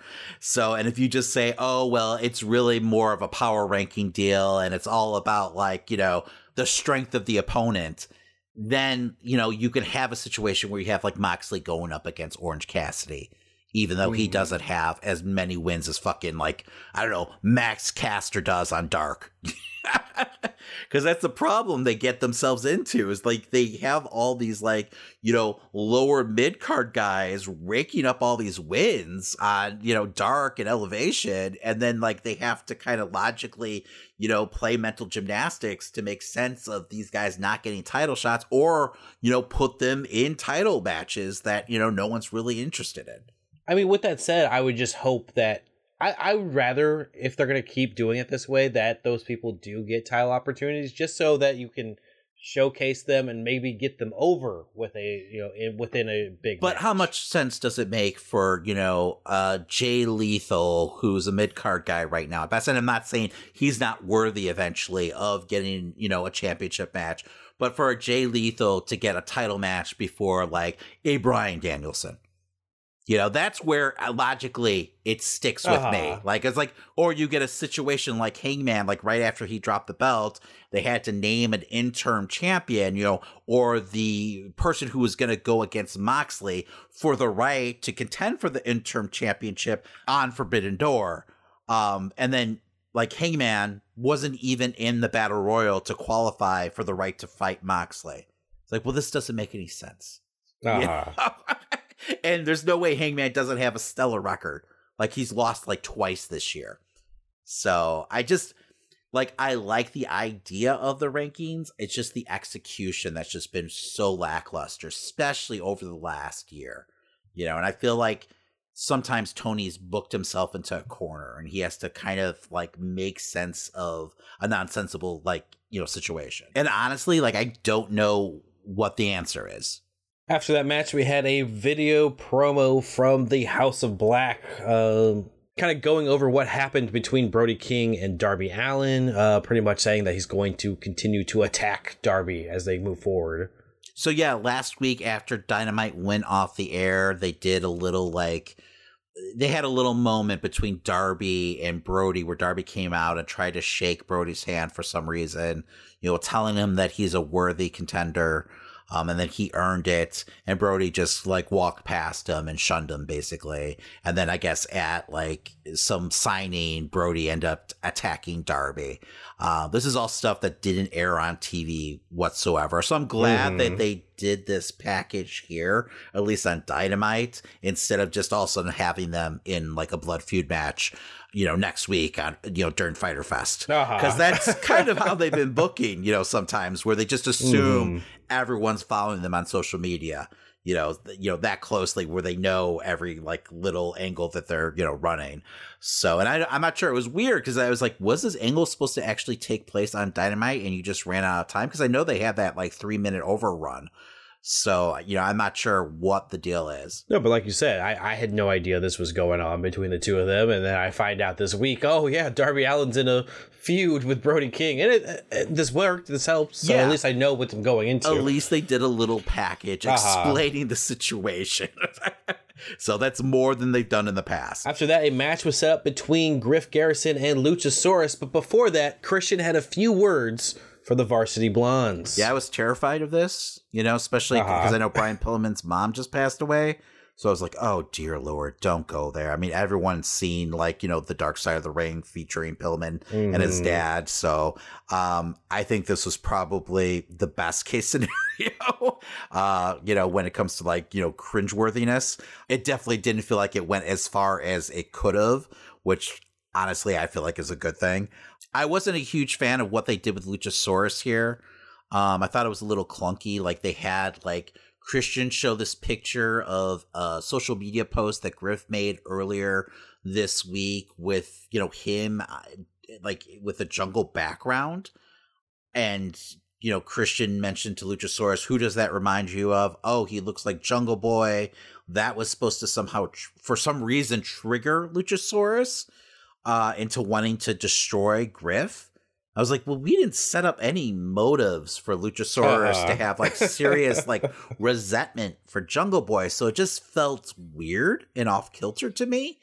Um, Well- and I'm not buying Luchasaurus's rage in the ring, Uh-huh. and I feel like part of it is like his arsenal. It just feels like he's going through the motions almost. Um, I hate his new finisher, which I guess is supposed to be like Jungle Boy's finisher, but with like a nerve like hold Pinch to it. Yeah. I, was like a big guy like that, I mean, he just needs to stick with like some kind of power move. You know, give me a choke slam, give me a power bomb, something else. I mean, he's a talented enough wrestler where you can figure something out that's you know something that looks more impressive and devastating, especially since this is supposed to be a darker side of Luchasaurus now. Um, you know, so I mean, I feel like they need to kind of fill in the blanks here when it comes to Luchasaurus exactly what's motivating him and why he has so much like pent up anger towards Jungle Boy. You know, because I mean, before this they were best buddies. So like, what exactly happened in the last like three weeks to change that? Like I don't know if they're trying to leave it vague so that when Jungle Boy eventually does appear and asks the question, you know, or goes after Christian and we find out, oh, Luchasaurus has a legit reason for attacking him. Like maybe they're trying to just make some big twist, like it isn't actually Christian pulling the strings. Then I feel like your announcers need to sell that more and make it make it a point to be like, what is the deal here between Luchasaurus and Jungle Boy? Like, mm-hmm. make it a mystery to get the crowd kind of invested and like waiting, like with bated breath to see exactly what's revealed once Jungle Boy, you know, shows up. Um, also, AEW needs to do a much better job of scoring their fucking tables because poor Griff Garrison's ribs, like he definitely fractured uh-huh. a couple. I mean, the fact that he couldn't like go through the table with you know Pillman being power bombed on top of him, that they had to do it twice. Oh god, that just looked brutal. But I have to agree with you with the whole Luchasaurus not really selling it too much because like even after Christian like said, "Hey, he looks like Jungle Boy," it, it, it I didn't see like he didn't turn around and look like oh, I'm getting like fueled by this or anything. He just stood there. Yeah, and then and I didn't I didn't get it. Yeah, he just kind of like slowly walked down the ring. Exactly. Yeah, like like I said, it feels like he's going through the motions. And while I feel like Christian's been like red hot as a heel the last like month or so, I just felt like tonight and I don't know if it was just a case of the audience not really being into it, it just it just didn't feel like it worked. Like nothing really clicked. Like he even had a hard time like getting a response from the crowd. And like I said before, I felt like this crowd was definitely a little off and not your typical yeah. like AEW crowd. So maybe that was part of the issue. But typically Christian's talented enough to eventually fish that response out of the crowd. But I guess that wasn't the case tonight. Um, and it also might have to do with, you know, the audience not being completely invested in Brian Pillman, you know, Jr. You know, where, you know, when he's attacking someone like Jungle Boy, you know, the crowd's behind Jungle Boy 100%.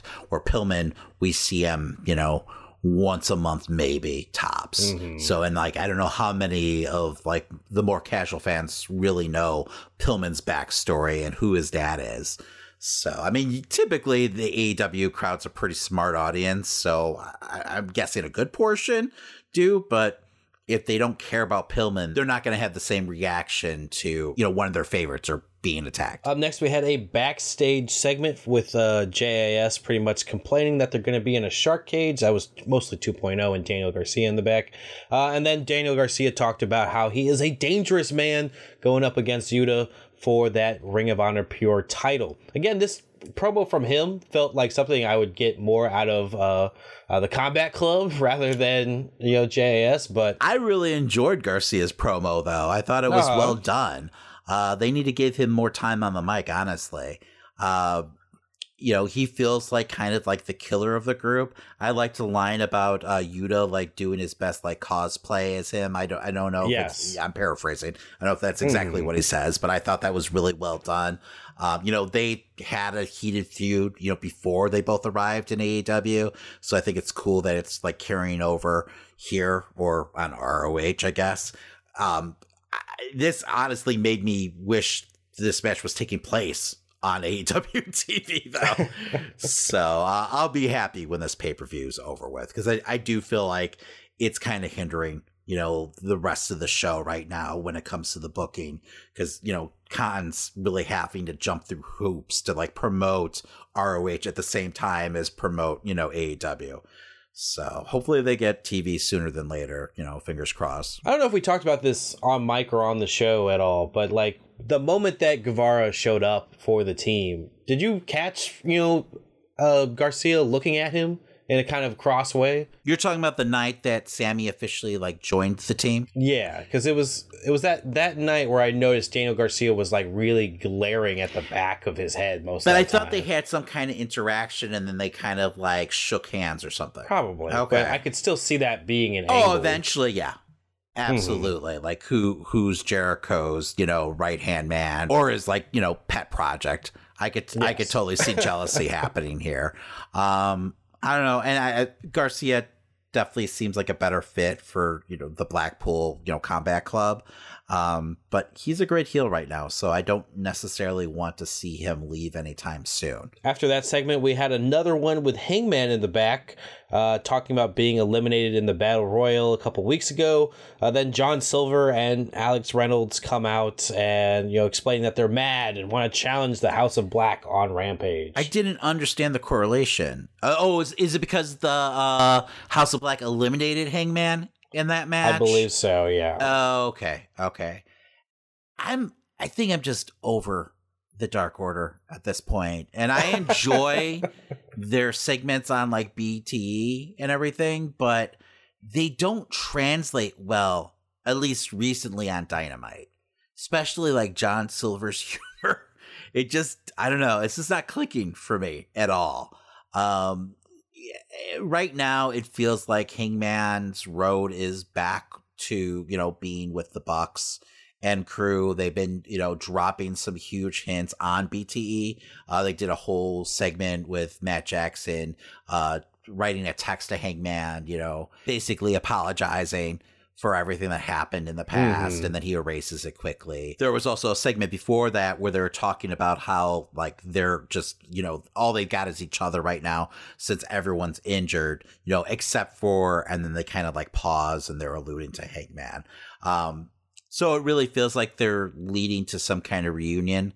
I don't know exactly when that's going to take place and I feel like that's all going to be dictated by who's healthy and who's not when it comes to, you know, the super elite or whatever the hell they call it, the undisputed elite. Uh-huh. Although I think Bobby Fish wrestled on Dark or something, so he must be cleared at this point. Okay. So you know we haven't heard anything about Cole or um, O'Reilly.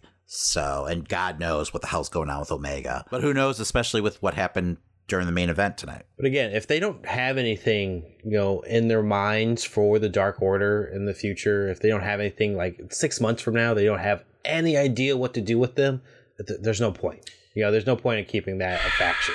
I I agree, uh, unfortunately, because I do like the group together. It's just uh-huh. it's just grown so stale. Like they need their own program right now. Can't just keep on being like Hangman sidekicks. Mm. Like at mm. this, like this story's going nowhere. You know, unless you're going to have like Hangman officially join the Dark Order, which it just seems like they're unwilling to do, then they need to just move on or do what we talked about last week and turn them heel. Because I think that's probably the most interesting thing you could do right now. It, I mean, it's going to be hard for people to boo them, like, you know, with everything that's happened, you know, over the past like year or so but I think there's probably a way to do it that makes sense. Have, have them join up with Christian and just start insulting people's families. no one wants that. Christian definitely doesn't need any help either. So, uh-huh. yo, have them become like minions of the House of Black or something, and have them become like their pawns. I don't know, or like get the trio belts, you know, going you know, have that division start because at least you could have some serious like faction warfare going on. All right, up next we had Claudio going over Jake Hager after uh, their words from last week. I thought it was a solid, hard hitting match. You know, definitely what I would expect from these two. Um, hmm. Yeah, I mean, this definitely served the purpose of getting Claudio you know, on camera, getting a big win, and keeping him front and center for your audience. Uh, it sounds like he's going to be contending for the ROH uh, championship on the upcoming pay per view. So I'm sure that's part of it. But I mean, I was just happy to see this because how many times have we've had wrestlers debut like to huge reactions and then get kind of lost in the shuffle? Yes. So I'm I'm happy that you know he's still being featured weekly on the show, and hopefully that continues. I thought it was a really fun match, and I'm glad to see you know if if they're gonna do more with the Ring of Honor titles, that you know they have someone with a lot of interest behind him going over there and doing that matchup. And possibly becoming the next Ring of Honor World Champion. I could see that happening too. I mean, they just turned Jonathan Gresham heel so mm-hmm. I, am guessing for this very reason to go up against Claudio. Um, so who better to be walking around with that belt to put some, you know, steam behind it than, you know, Cesaro or Claudio, sorry. Because at least it's a face that everyone recognizes, where I think a lot of the audience still doesn't even know who Gresham is. And it'll be a nice story because it'll be the first time that he's won that title. I think in general, it might actually be his first world title. That's crazy to say that he never got a world title in WWE. I know, right? Vince just didn't see it, I guess. Up next, we had a brief appearance by Hook as he was uh, kind of interviewed about possibly having a championship opportunity in the near future. I cringed at this. Um, I think this is way too soon. Um, I feel like Hook needs to just like keep on, you know, winning matches, you know, be on that lower mid card, getting over. Uh, because right now, like, I don't see him walking away with any of the titles. So, what's the point in putting him in a high profile match just to lose? I think that's going to do mm-hmm. nothing but hurt him. So, I'd rather have them hold off on this for like a year or so and let him to keep on like building up steam because uh, I feel like he did kind of like lose something during that Danhausen like promo. Um, you know, he kind of lost that edge. So um, I'm hoping he can regain that with a bunch of you know s- you know high profile squash matches. I don't want to see him like in some kind of mini feud where he ends up having to lose because I definitely he's not going to beat Wardlow. He's not going to beat Moxley, and, and Yeah. I don't see him going after Pac. So. I, I don't know. Yeah, unless it's like an ROH belt, but then who cares? I don't know. I could see him beating Pac at All Out if they wanted to do the All Atlantic title. I still feel like it's too soon. Like he's well protected right now in those matches. Um, I don't think he's ready for you know a barn burner with Pac. You know, a, a- a- you know a good twenty minute match on pay per view. So I mean, and it's not his fault. He's young and incredibly green, and they've done a great job of really like accentuating his strengths and hiding his weaknesses. But just because he's getting over doesn't mean you should pull the trigger too soon. Uh, as we mentioned earlier, we had a video package from Thunder Rosa losing in Japan to Miyu Yamashita. Uh, and right after that, we got a moment with Thunderstorm in the backstage uh, running into Britt Baker and Jamie Hayter. Yeah, so I guess this is one of those championship eliminator matches that we were just talking about. Yes. I thought this was pretty cool that, you know, they had someone, you know, from across the sea actually, you know, beat your champion, that they're willing to do that. Um, Yes. You know, I guess, how do you, uh, what's her name again, Christian? Uh, I think it's Miyu Yamashita, is how I'm pronouncing it, at least at the I moment. mean, however you say her name, I've heard nothing but awesome things about her. A lot of people are praising her as being like, you know, one of the best women wrestlers going today. So Okay. it's a pretty big deal if they could get her, you know, over on AEW TV and if they can work out some kind of deal where she's featured regularly. Um, I don't know if that's going to be the case, but I mean, obviously something has to be worked out um, you know, some kind of agreement that they would allow someone from the outside to pin their champion. No, it's crazy to think that one of our champions can go over state like to another country and lose. You know, that's not something we see that often. Oh yeah, Uh, no, WWE would totally- never allow anything Yeah, like that to exactly. happen. And there was all those reports recently about New Japan and AEW working with like Joshi wrestlers to try and get them visas and stuff, so that they'll be able to work over the states and stuff like that in the future. So it, it should be interesting. yeah, there was, was uh, talks between I guess AEW and Stardom recently. Yeah. So, uh, so yeah, we'll see if anything you know comes out of it. Uh, it, it just feels like a natural relationship, though. So, Damon, how did you feel about uh, the sandbagging event? I hated every second of it. Uh, I thought it was absolutely absurd. Um, I can't stand the fact that we're back to Thunder Rosa and Britt Baker already. Mhm. Uh, once again, you've got a much bigger women's roster, so there's no reason to be going to the well this many times. Um, and I understand Britt's a big star, but come on. You know, she can be in some other feud right now and be just fine. You have plenty of women wrestlers to go up against Britt. Or just go with the natural, you know, program of Britt, you know, versus Jamie Hayter, like them finally come coming to odds with they which they've teased plenty in the past. And maybe that's what this is all about. Maybe that's gonna lead to this. Um, but all the inside baseball bullshit with the sandbag, referencing everything that happened between Thunder Rosa and um, Marina Shafir, uh, like a month ago, too. Like, this isn't something that just happened last week. So it was a little awkward, you know, because at first I was like, what the fuck? Like, this is horrible. When she brought out the sandbag and everything, I was like, oh, I know what they're doing. There was an accusation of Thunder Rosa possibly sandbagging Marina during their match. Obviously, they worked things out because they wouldn't be doing you know this little segment if that wasn't the case. Uh but yeah like i don't need like thunder rosa making a comment about burying someone and you know just way too much inside baseball that i'm sure flew over like 70% of your audience's head. Uh-huh. And it's just like what what would any of this mean to them in character anyway? Like Yes, it doesn't work. It doesn't work, and you're yeah, you're destroying the third wall because what does sandbagging mean? Like obviously, like you're not supposed to be going along with the moves, right? It, it's No. a wrestling drill.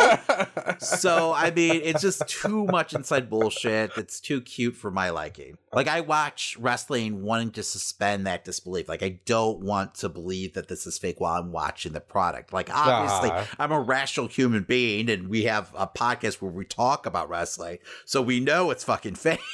but I don't want to feel that way while I'm watching it. So I, I just didn't need this shit, and I'm I'm so sick. And once again, Christian, check the clock. This happened Uh-huh. during the second quarter of the second hour. Like it's like that's like the women's segment, you know, on Dynamite for, for at least the past couple months.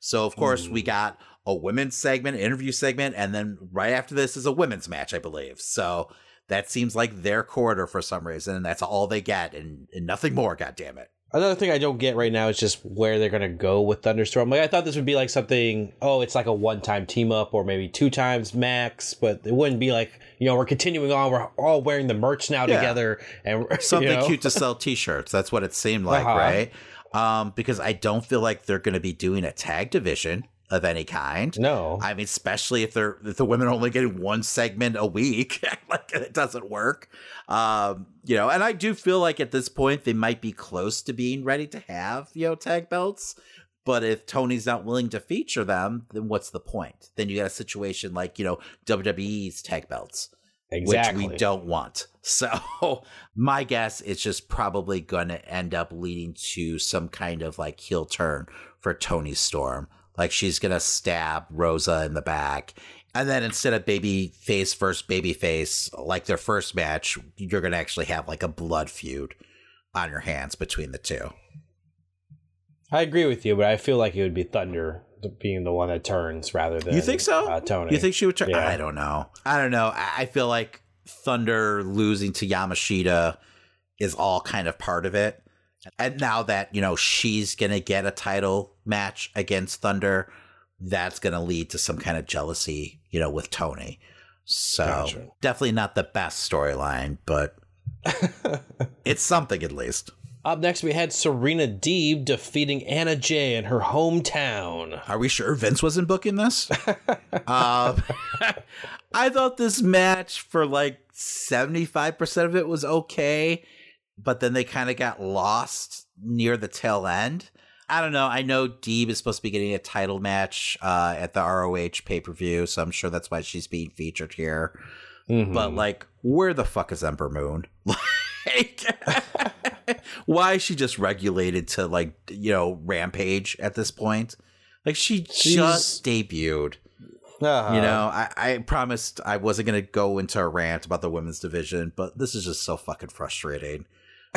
Like, you know, and once again, this this is a self-inflicted wound. It wouldn't be an issue if there was more than just one women's match per dynamite. Um, but that seems to be the formula right now that they're going with, and it had it, it it's been the formula that they've been going with for you know well over a year at this point, um, if not since the beginning of AEW, honestly.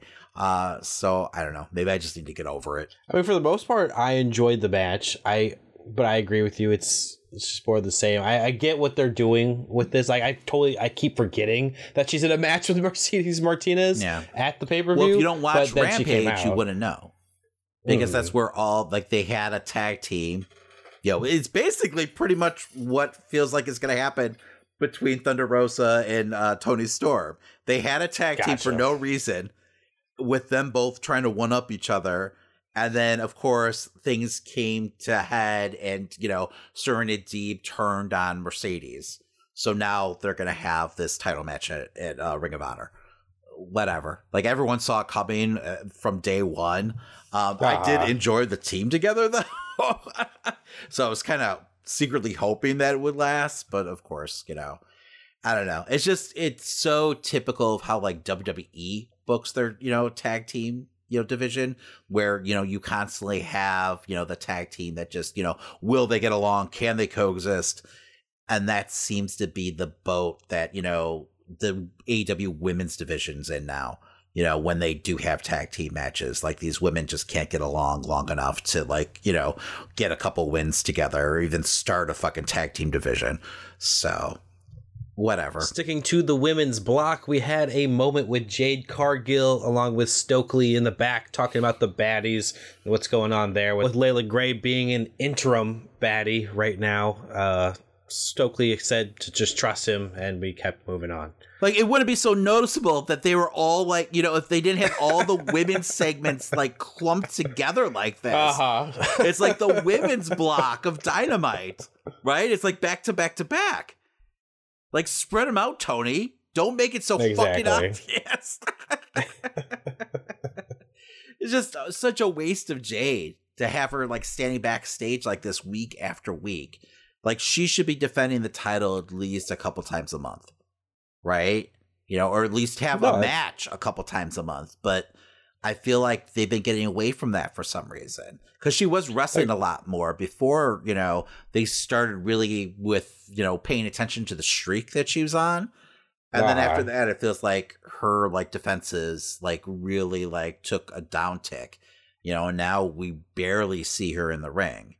So I don't know. I don't know what they're doing here. Like she's not even in a real feud. No, I I mean it's supposed to be some situation with Ember Moon and them, but it doesn't. Who's getting it the title seems to shot? feature her. Yeah, I'm sure we're leading towards some kind of tag match with you know Jade and you know uh Kiera Hogan versus you know Ember Moon and you know Kris Statlander, right? And it's just such a weird situation because you've got two baby faces going after the heel champion.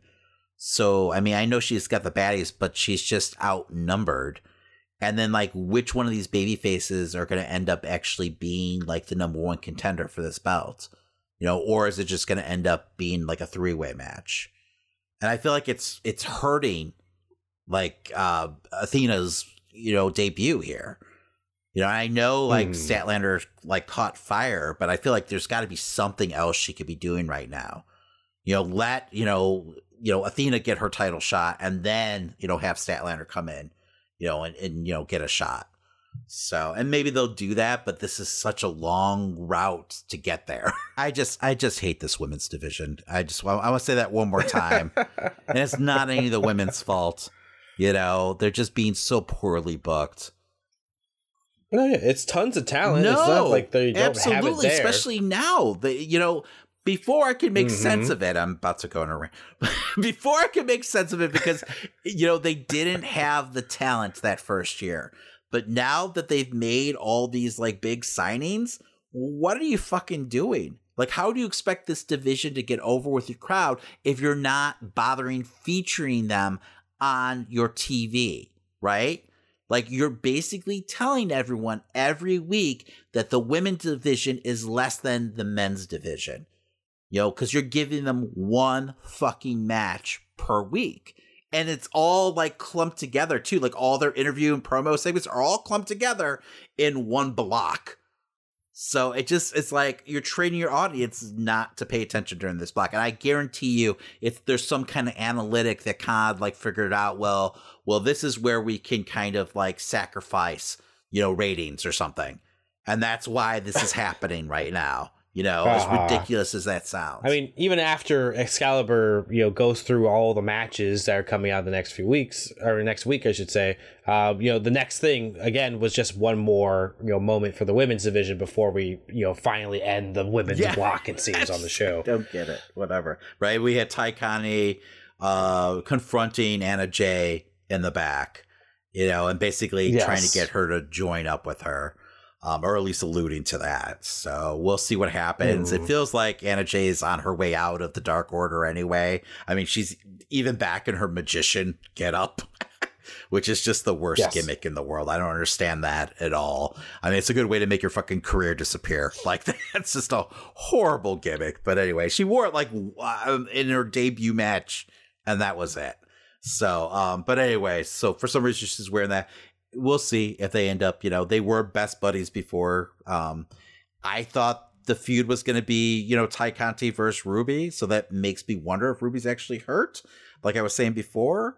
Um, but maybe we're going Mhm. into like an Anna Jay Tay Conti program, which I mean has potential if they actually get to wrestle on TV. Yes. I mean, I, I didn't know if they were like trying to build another team for like Thunderstorm to go up against, like an actual heel team for them, in case But that what's was the something point that of they these wanted to do. But there's no fucking belts? I don't know, David. I don't know. uh, whatever. Anyway, let's move on. What, what do we got next, Christian? Um, as I just mentioned a minute ago, you know, Excalibur went through kind of the matches coming up. Uh, on Rampage, we're going to have the Ring of Honor World Championship, Jonathan Gresham versus Lee Moriarty. Uh, the Gun Club is going to be speaking, and we have the Lucha Brothers versus Private Party, uh, which for some reason still has Andrade watching over them. I, I don't know what Oh, Jesus that's Christ, about. Don't get me started. I thought he came out and said he hates that he, or at least he Yes. said he hates the name of the group. Right? He didn't say he actually hates the group. I felt like he's like moving on and doing his own thing with Rush Uh-huh. now. So I mean, maybe this is where it all comes to a head, and he disowns Private Party. You know, because these guys also need to be featured more. They're fantastic, but we never get to see them wrestle except for like giant like six man tags. And I feel like they've been off the screen for the last like couple months since like Hardy left the group. So Yeah, I could see um, Andrade and Rush maybe like turning on them Yeah. here and like Attacking they them. have like a small feud for like a month or something. yeah, and then tops. yeah, turn like Private Party babyface again. Yeah. So I mean, like I said, I mean they're young, talented wrestlers who deserve to be featured at least in your tag Mhm. division. Uh, next week on Dynamite will be a barbed wire everywhere death match between Eddie Kingston versus Chris Jericho, with of course JAS suspended in a cage. I can't I can't believe that's actually what it's called. yes, everywhere death match. they could have come up with a better like creative name, like barbed wire party or barbed wire massacre, or like barbed wire everywhere. Really? I, yeah, I don't know what that means. Uh, exactly. um, Christian Cage and the Luchasaurus are going to be going up against the Varsity Blondes. Okay. Uh, there's, there's your second chance for him to again bring up oh dead, God, dead ones. Knock on wood, that doesn't happen. And then uh, Brody King versus Darby Allin was also announced during this segment. Uh, he also started bringing up all the Ring of Honor Death Before Dishonor matches, but during that he got interrupted by Jay Lethal and company, who came out to talk about embarrassing Joe at Death Before Dishonor. Yeah, I was kind of expecting Joe to actually show up here. Because when was the last time we saw Joe? I guess they don't need him to sell the event. and, and apparently, supposedly, he's not injured. So it's just Uh-huh. a, like a scheduling conflict with the show he's like shooting right now. Um, but hopefully, they get him at some point before the pay per view to, you know, like you said, sell the thing. Um, but that doesn't feel like it's going to be the case whatsoever. Because that's like in two weeks. Yeah, So, holy shit, you're right. That is in two weeks. So yeah, there's not a lot of time left, and I'm so sick of these segments with Jay Lethal and Dutt. Uh-huh. So uh, they need to do something. At least have them wrestling on the show. Uh, but whatever. Um, well, that leads us into our main event, which was for the AEW World Tag Team Championships uh, that featured the Young Bucks, uh, Swerve in Our Glory, and Powerhouse Hobbs with Starks. Uh, with Swerve and Our Glory actually getting the win. That's Swerve Strickland and Keith Lee in a big surprise to everyone. Yeah, this was a big surprise. Um, I did feel like the first half of the match was a little clunky, and maybe part of it was me just not being 100% like invested uh, in this match, just because I felt like there was no way that the Bucks wouldn't walk away with the titles. Um, I I also felt like the crowd was kind of like sitting on their hands. Um, but like I said before, this wasn't the best AEW crowd they've ever had. So, um, but you know, as always, the Bucks and whoever they're in the ring with, you know, end up finding a way to hook you. And then by like, you know, the second part of the match, I mean, really the last five minutes, I was completely on the edge of my seat. Um, you know, even though I still didn't like 100% believe that the bucks could possibly you know lose those belts especially so soon um uh-huh. just everything that they put together was so fantastic and breathtaking in the ring which really should be no surprise to anyone because all three of these teams are fantastic so um but yeah but when like you know, swerve to their glory, which still doesn't roll off the tongue that well, actually got the one, two, three and won those belts. I mean, it was a huge moment. I mean, this moment was definitely fueled by the fact that AEW doesn't do tons of like title changes. Um, so it was a, a nice surprise. Um, I feel like most likely within the next like month or so, the Bucks will probably win those belts back because it feels like just a foregone conclusion that you're going to have FTR versus the Bucks for literally all of the gold uh, in the uh-huh. wrestling world uh, at you know all out. Uh, but which should probably main event, to be honest. it could. I mean, I'm sure you're going to probably have a return in CM Punk though in Chicago. Uh. So that's probably not going to be the case, but it definitely would be worthy of the main event. And it would be my guess them regaining the titles will all stem from friction between, you know, Swerve and Keith Lee, uh, which they even played up during this match. I mean, you had a moment where Swerve turned around after hitting everyone with the title and looked like he was going to actually take out Keith Lee too, which made absolutely no logical sense. No, because it's not, like they even had like any kind of moment during this match, which would lead to Swerve turning on Keith Lee. Like, why would you wait to the title match or tag title match to make this huge turn? Um, so it was a little odd, but you know, I get it. You want to remind your audience of this friction. Uh, but yeah, no, I'm guessing that Swerve will finally turn on Lee you know, and cost them the tag team titles. Bucks will get their belts back. Um, I'm also wondering if like Hangman is going to end up playing a role somehow too. Um, you know, not necessarily in like interfering or anything like that, or like maybe he'll be in their corner or give them some kind of pep talk. Um, you know, turning them babyface, especially if Cole and the rest of you know Undisputed Era are going to be out any longer. Um, mm-hmm. You know, just because they're you know just planting so many seeds over the past like couple weeks. So um, there's a lot of moving parts, you know, going on in this tag team division. So and usually I would definitely like cringe with the belts being on a tag team that's you know doing the typical WWE gimmick of you know not getting along but I don't know, it's a welcome change to things and it's something that AEW hasn't done that much of. Um, and I just like the fact that, you know, we've got, you know, such a fast turnaround. It's, you know, it's something that we haven't seen in AEW much. Um, you know, and it's not something I want to become a regular thing, don't get me wrong, but I feel like it's good for every one of the divisions to have a title change like this once in a while to keep mm-hmm. everyone on their toes, to make people believe there is that slight possibility that something like this could happen.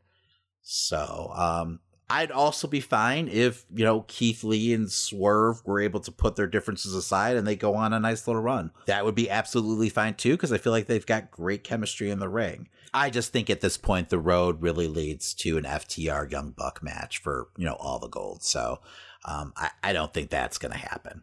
Yeah, I don't think they would want to wait till like Revolution. no, Revolution's in like February. so exactly. No. no, there's a, there's a there's full gear in November, so I I think that okay. that would be a more likely scenario, but I doubt it. I feel like that's going to be an all out match. I just forgot which one was in the middle. Yeah, don't worry.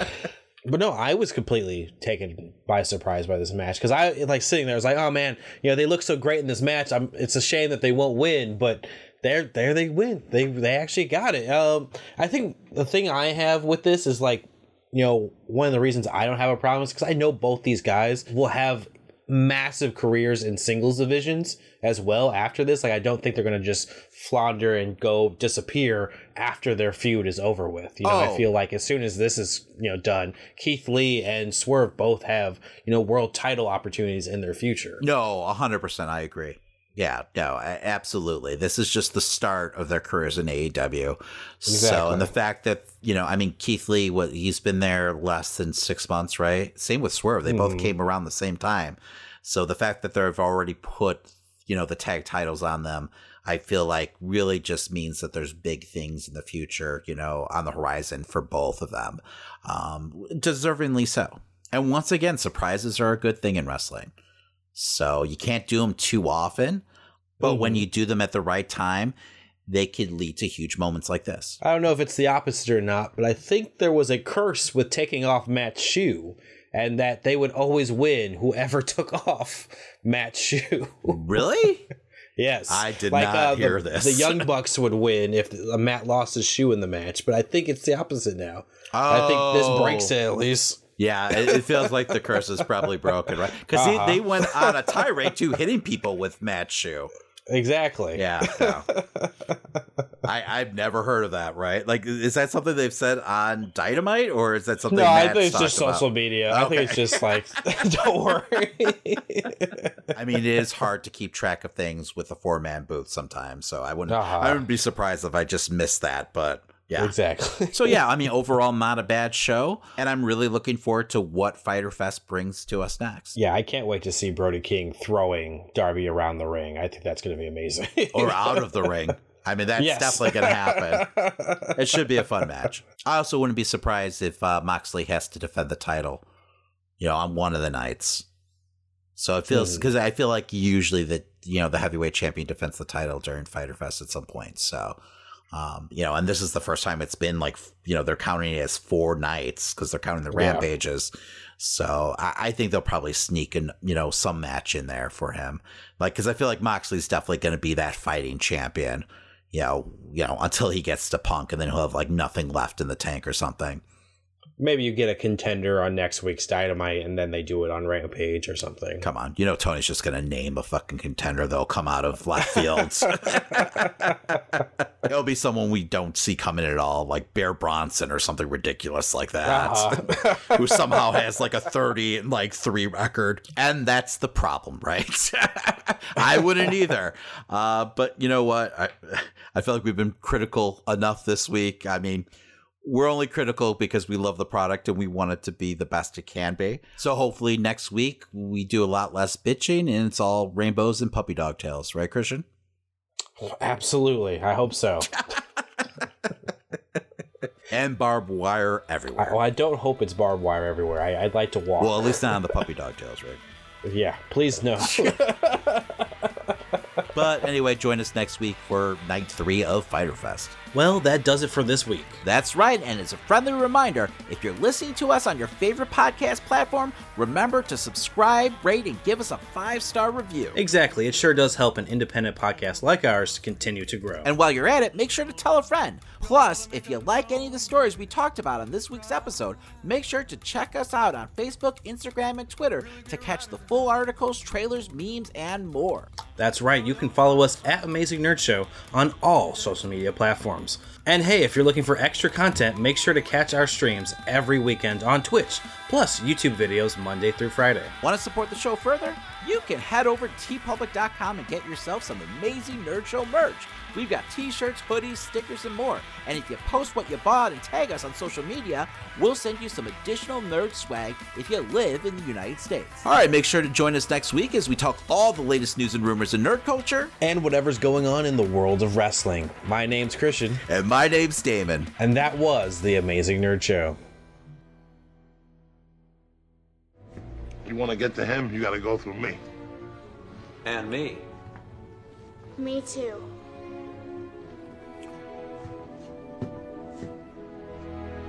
Very well.